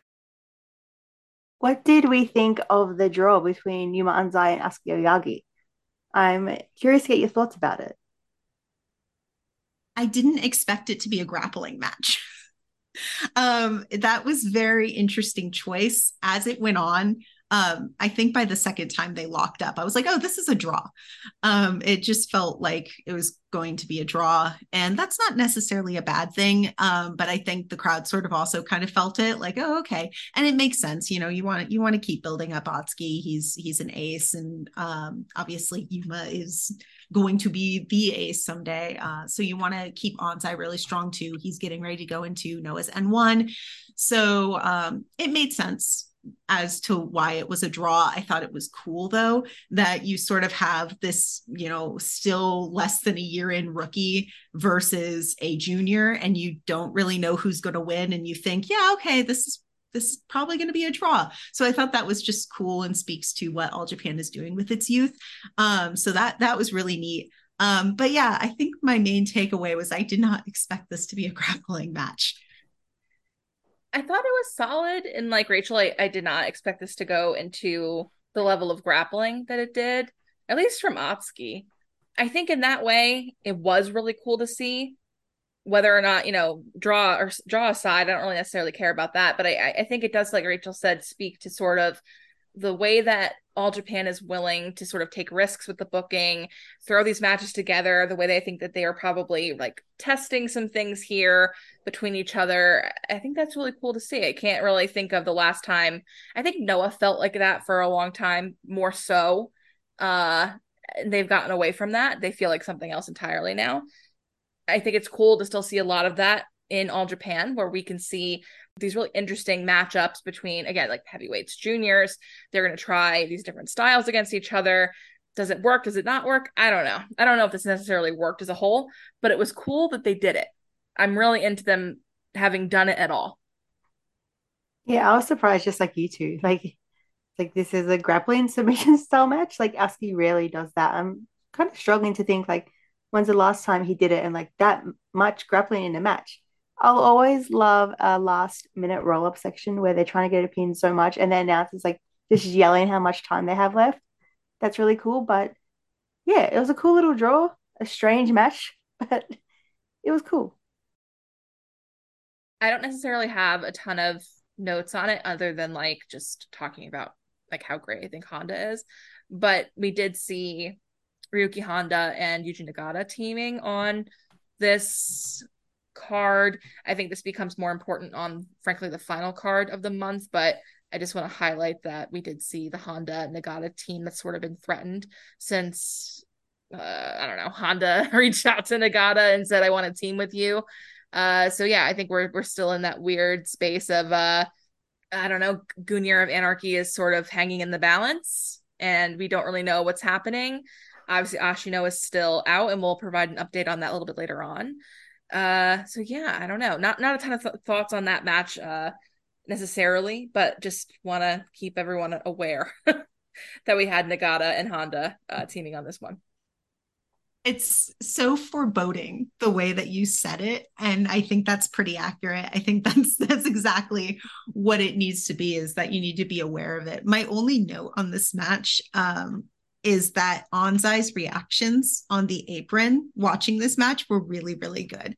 Um, it's worth watching this match and just watching Anzai's face because he does some really, really great face journeys um, in this match. But yeah, I, I just, I don't know. I'm not feeling, we'll talk about it at the end of the month, but I'm just not feeling the Nagata Honda um, tag team. But I feel I like Honda. Honda's doing amazing work. Um, but yeah, that's that's really my only thought on this match. It's a strange tag team, Nagata and Honda. I think because Nagata's lost a Triple Crown, Honda's lost all of uh, GOA. It's like, okay, put them together. They have nothing else going on, put them together. But it's strange. That's all I have to say for it. Until we see more, it's strange. All right, so let's move on to the final show of the month. Day five was on the 23rd at Edion Arena, Osaka. We had Atsuki Aoyagi and Soma Watanabe. They defeated Aigle Blanc and Tatsuya Matsufusa in 9 minutes and 15 seconds. Then we had the bodyguard and Izanagi. They defeated Takao Omori and Black Menso Ray in 8 minutes and 43 seconds. Suwama defeated Yuma Anzai in 11 minutes and 22 seconds. Yuji Nagata and Ryuki Honda defeated Shuji Ishikawa and Ren Ayabe in 12 minutes and 34 seconds. We had an All Asia Tag Team title match, which was a barbed wire barricade mat Megaton current blast death match. That was Yoshitatsu and Atsushi Onita. They defeated Dan Tamura and Hikaru Sato in 11 minutes and 17 seconds. Our co-main was the junior heavyweight title match. El Lindaman defeated Ryo Inoue in 12 minutes and 19 seconds. And then in our final match, the World Tag Team title match, Kento Miyahara and Yuma Aoyagi defeated Hokuto Omori and Minoru Suzuki in 25 minutes and 43 seconds. So, Alicia, you always seem to have to read those All Asia Tag Team title match titles because uh, you did last month too, and you did a beautiful job once again. Uh, did you guys have any thoughts on this match? I think we're all really tired of the All Asia titles as they're being used right now. You keep teeing me up to talk about matches I had to skip. Um, oh.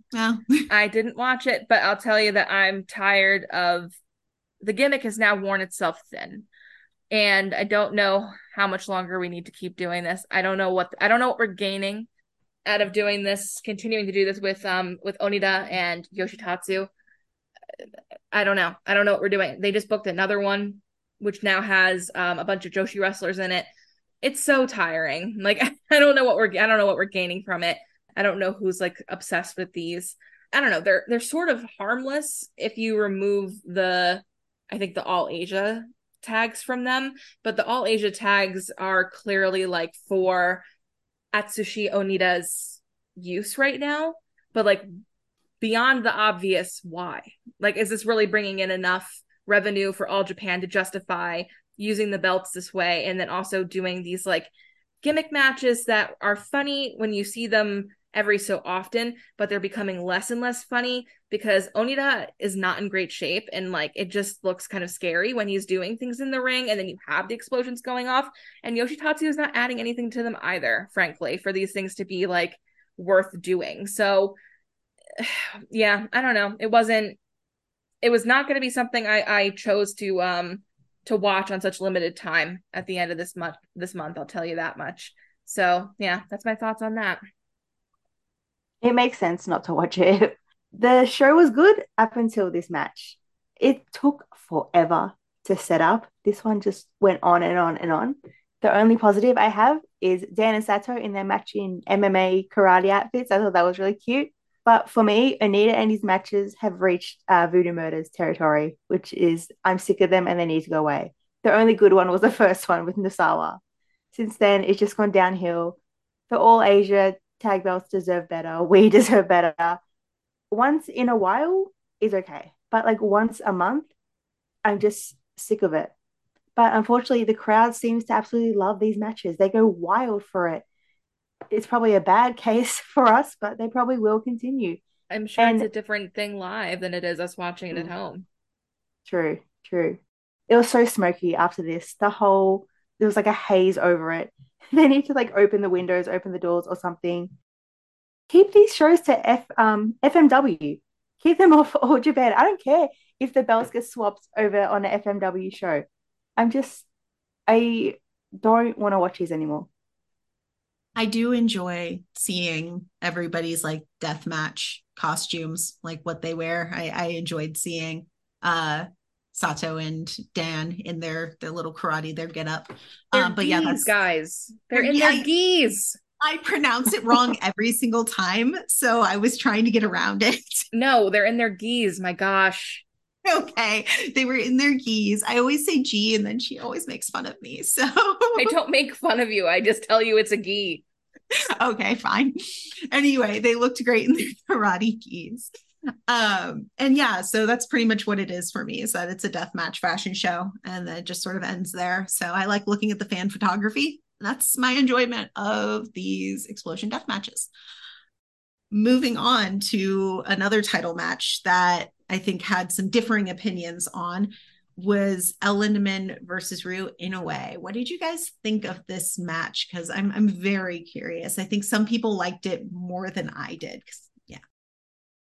I was interested in how uh I don't want to say divisive.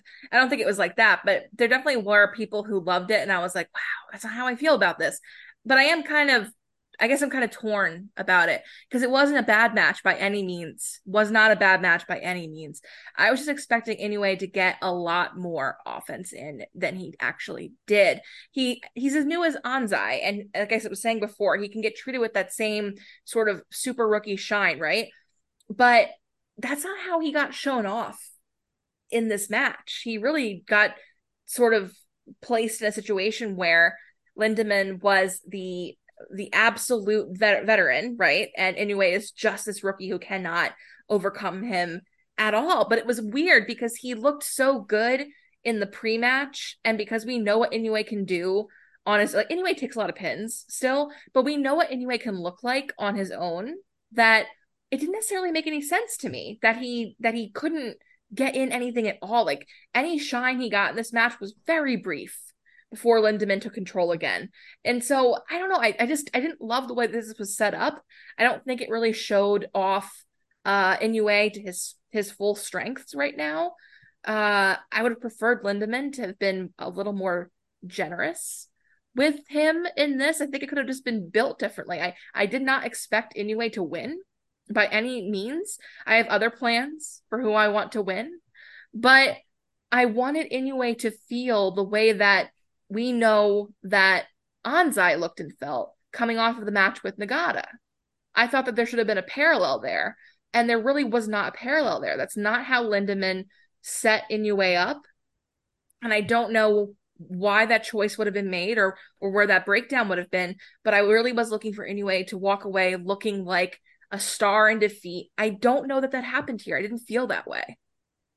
Yeah, that's that's it. That's exactly how I felt. I think uh, you and I are aligned on that match. I wasn't actually sure because um, we didn't really talk about this match, but um, I wasn't sure if you'd be on the side of like, oh, I absolutely loved it, or um, you you felt similarly to me because you know on paper it is something that we really like and that's a, a veteran beating the crap out of a, a, younger wrestler. But you're right the build to this match was root in a way looking cool and tough and badass. And then that's just not what happened. He didn't really get much in and it just wasn't what i wanted. It wasn't what i expected. I understand it on paper um, and I understand why people love this match because it does work on that sort of level of, you know, you know, Inoue has a really, really long road ahead of us.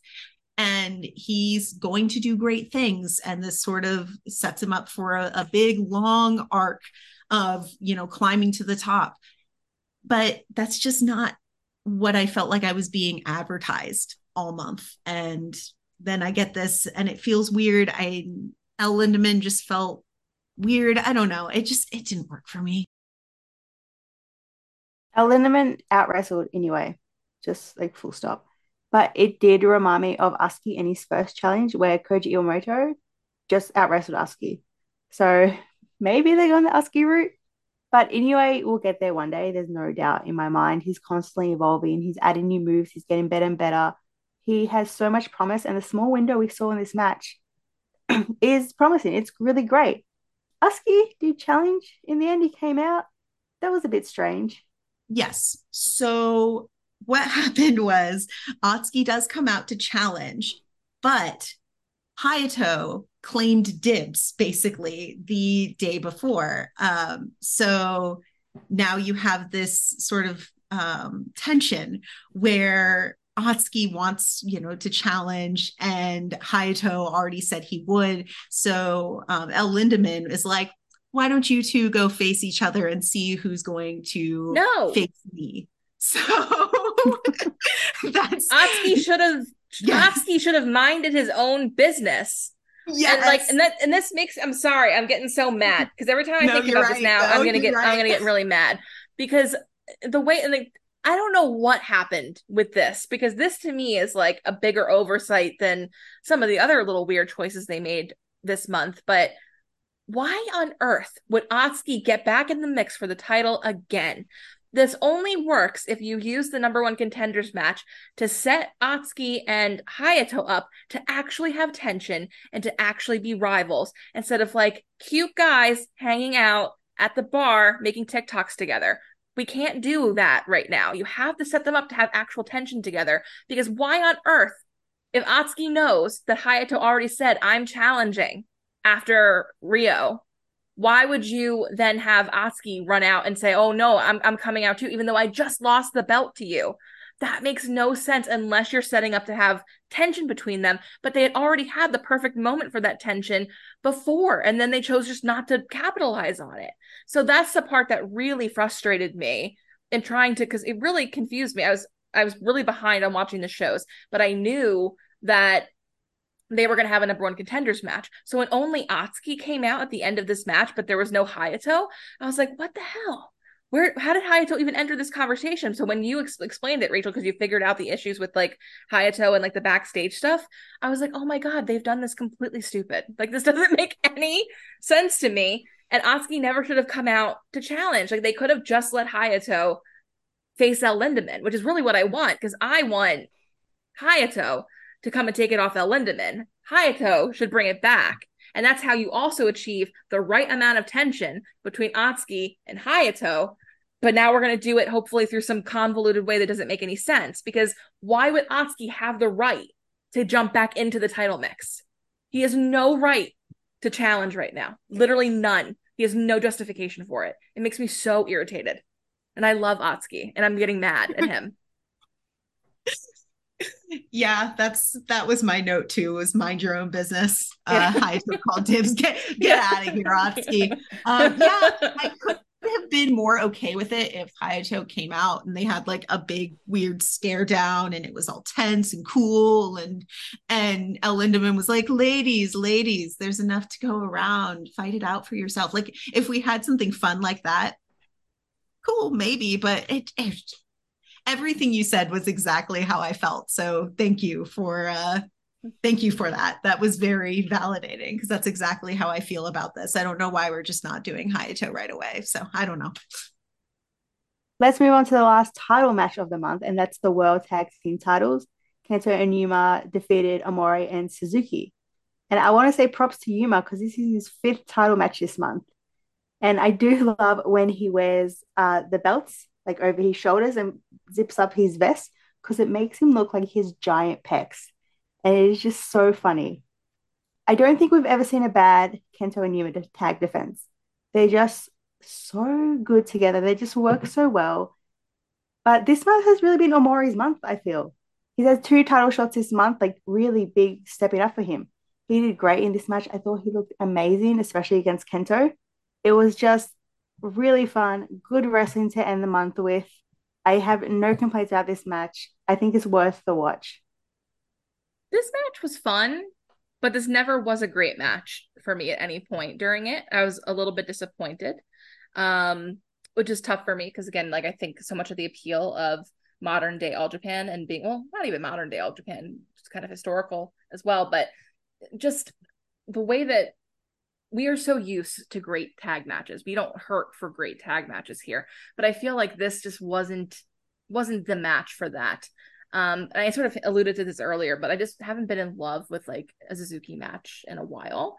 I think this one continues that trend. I don't think that he was particularly like he didn't do that much for this match. I think that Hokuto was rather good though. So um there is that at the very at the very uh at the very least.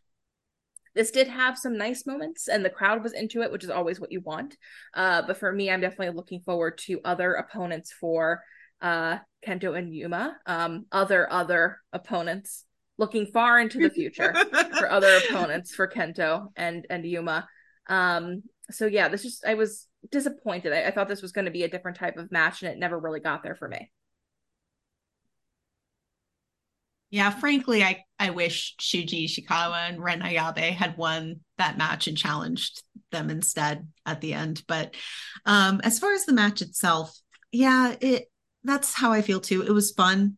Um, I thought the ending stretch was really good. Um, you like you said, Alicia, Suzuki's slowing down. And um, I think it really worked because Kento is so good and so good at working with people and so good at selling. And he just really made um, Suzuki look like a threat and he looked amazing. And it that was a really good ending stretch. Um, and then of course Hokuto looked great and um, Yuma's always fantastic. So yeah, it was a fun match. Like there wasn't a whole lot you could go wrong with here.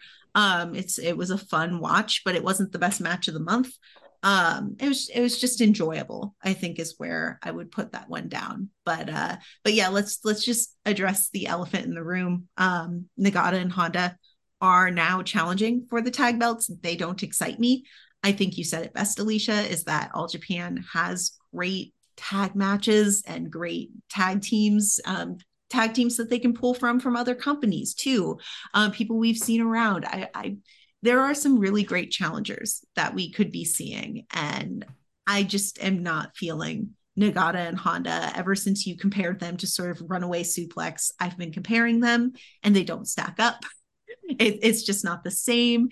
At no point did Suwama and Ashino not make sense. Like even when I didn't really like Runaway Suplex because I thought that it wouldn't service Ashino, which it ended up servicing him, but it always made sense. And this just doesn't make sense. And I I don't love it. And I want to see other defenses. So to that end, I am glad that um that Kento and Yuma did retain so that we can get an opportunity to see those defenses. But hopefully they beat Nagata and Honda. So moving on to a different match, Suwama defeated Yuma Anzai. I thought this was Suwama's parting gift to Anzai before he goes to the N1.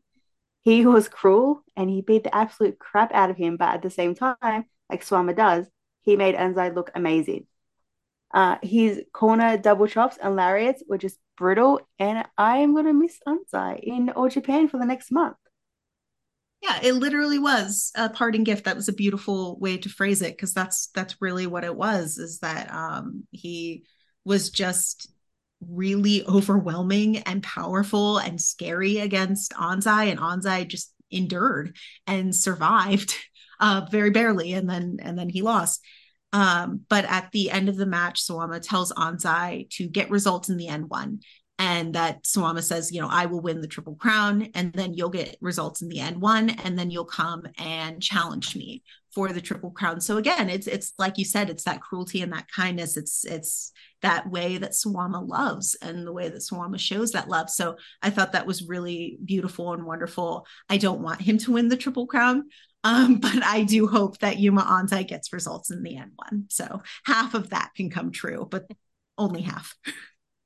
The way that you described that was really interesting, but very true. The, the way that Suwama shows love, the cruelty and the kindness mixed in. He really does love Anzai too. There was a really interesting Tospo article that was very much Suwama flavored and how he was speaking because you get a bunch of kayfabe bullshit from him, and then you get these pockets of like what we actually know his relationship to Anzai, like Anzai coming to help him with the little kids that he trains in wrestling, um, which Anzai is is helps him coach, and he says that all the little kids just adore Anzai because he gets down on their level and speaks to them and like looks them in the eye and like they just like the kids go nuts for um Anzai. Um, but you also get, you know, of course, Suwama telling everybody about how like people just go crazy for Anzai when he's out and about in the world now and just like really teeing Anzai up to to look like a certain type of I think person as he's becoming you know the young ace of all Japan too. So that's where you get into like a lot of the kayfabe and how Suwama loves to fucking gossip about their love lives apparently. Um he does it with Kento all the time. So it's it's uh, what a fascinating man. But I I did really like this match. Um, like Jesse said, it's just a great little parting gift before he goes off to the N1. I think he's going to have a tremendous N1. I can't wait to see um, what he does. We are waiting with bated breath for uh, Saito to give us his thoughts on Anzai right now, actually.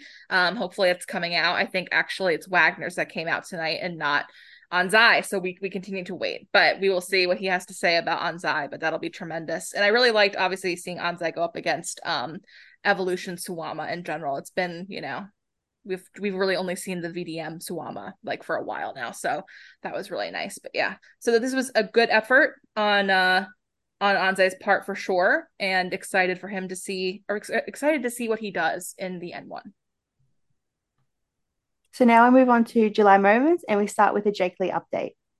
Jake has been doing some promo for Noah in Hokkaido as they are heading back there for the first time in four years. And if you don't know, Jake is from Hokkaido, so this will be a homecoming for him. He has been appearing on TV and radio.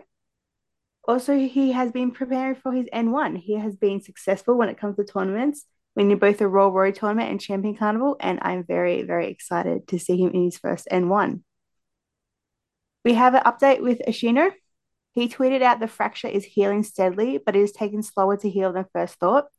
It is still going to take him a while to get back to the ring, but he will be back in perfect condition in no time. And this was tweeted on the 25th, so it was very recent.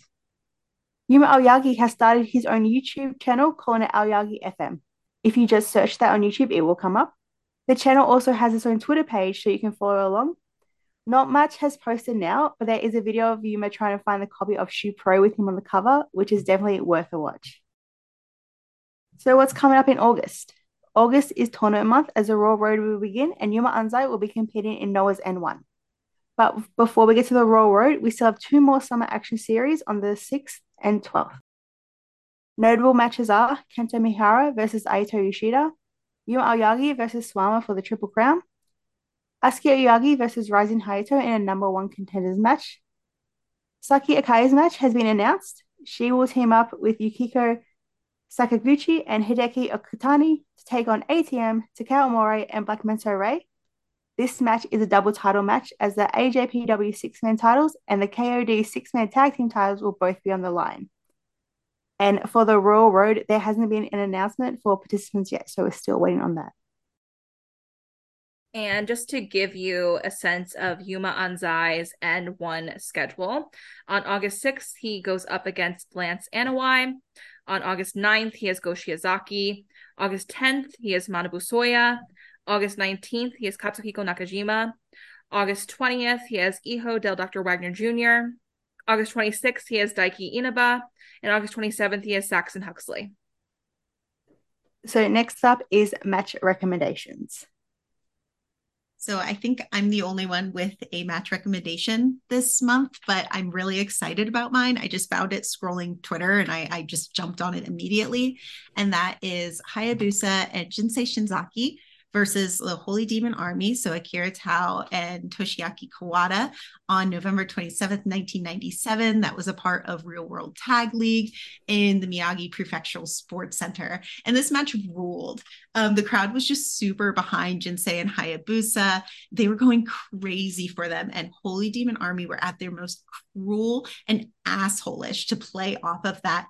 And Hayabusa just looked amazing against Kawada. I haven't really seen too much of him and I've never actually seen him team with Jinsei. It's always been like against that against him. So it was really just great to see um, the late Hayabusa working with Jinsei. They worked beautifully together and Kawada looked incredible. He tried to kick that man into next Tuesday. Um, so it's just a really fantastic example of uh, a match with two clashing styles coming together with this really hot crowd. So definitely check that match out. If you're interested in All Japan, you can watch it at ajpw.tv for 900 yen a month. Every month is a mix of live and on demand shows, with video on demand shows being uploaded the next day or in some cases the day of. Thank you for listening and supporting Talking Triple Crown. You can find me on Twitter at Sister Jessie and Royal Road 72. You can find me, Alicia, at Sharanui Kai with two eyes. You can also find me and Rachel at Kickout299, also on Twitter. You can find us at Instagram at the same handle. And if you have not already, um, please consider giving us a five star review on your podcast platform of choice. Um, we are blown away. I know we say this all the time, but we are so blown away by um, the amount of reviews that we have on Spotify right now. We have 45, which may not seem like a large number to you guys, but when we go and we look at it and we see there that 45 people apparently left uh, five star reviews, uh, 45 five star reviews, we are just uh, we can't believe it. Sometimes. We really do take it as a measure of that you guys are happy with the content that we put out and uh, we are very grateful for it. So if you have not been able to do that please uh, consider doing so. It helps us get past um, the algorithm. More people can find us. More people can listen to us which helps us out immensely. So thank you in advance and thank you if you've already done that yeah, I can't say it any better than Alicia, but it's really just overwhelming and incredible. And uh, yeah, 45 is a big number. That's that's a lot of people. And you can find me Rachel at Milky Star. That's M I I K Y Star. Um, and again, we are Kickout 299. And thank you so much for your support. Uh, Jessie, if you can take us home. Don't miss next month as we'll be going over everything that happened during the Royal Road tournament.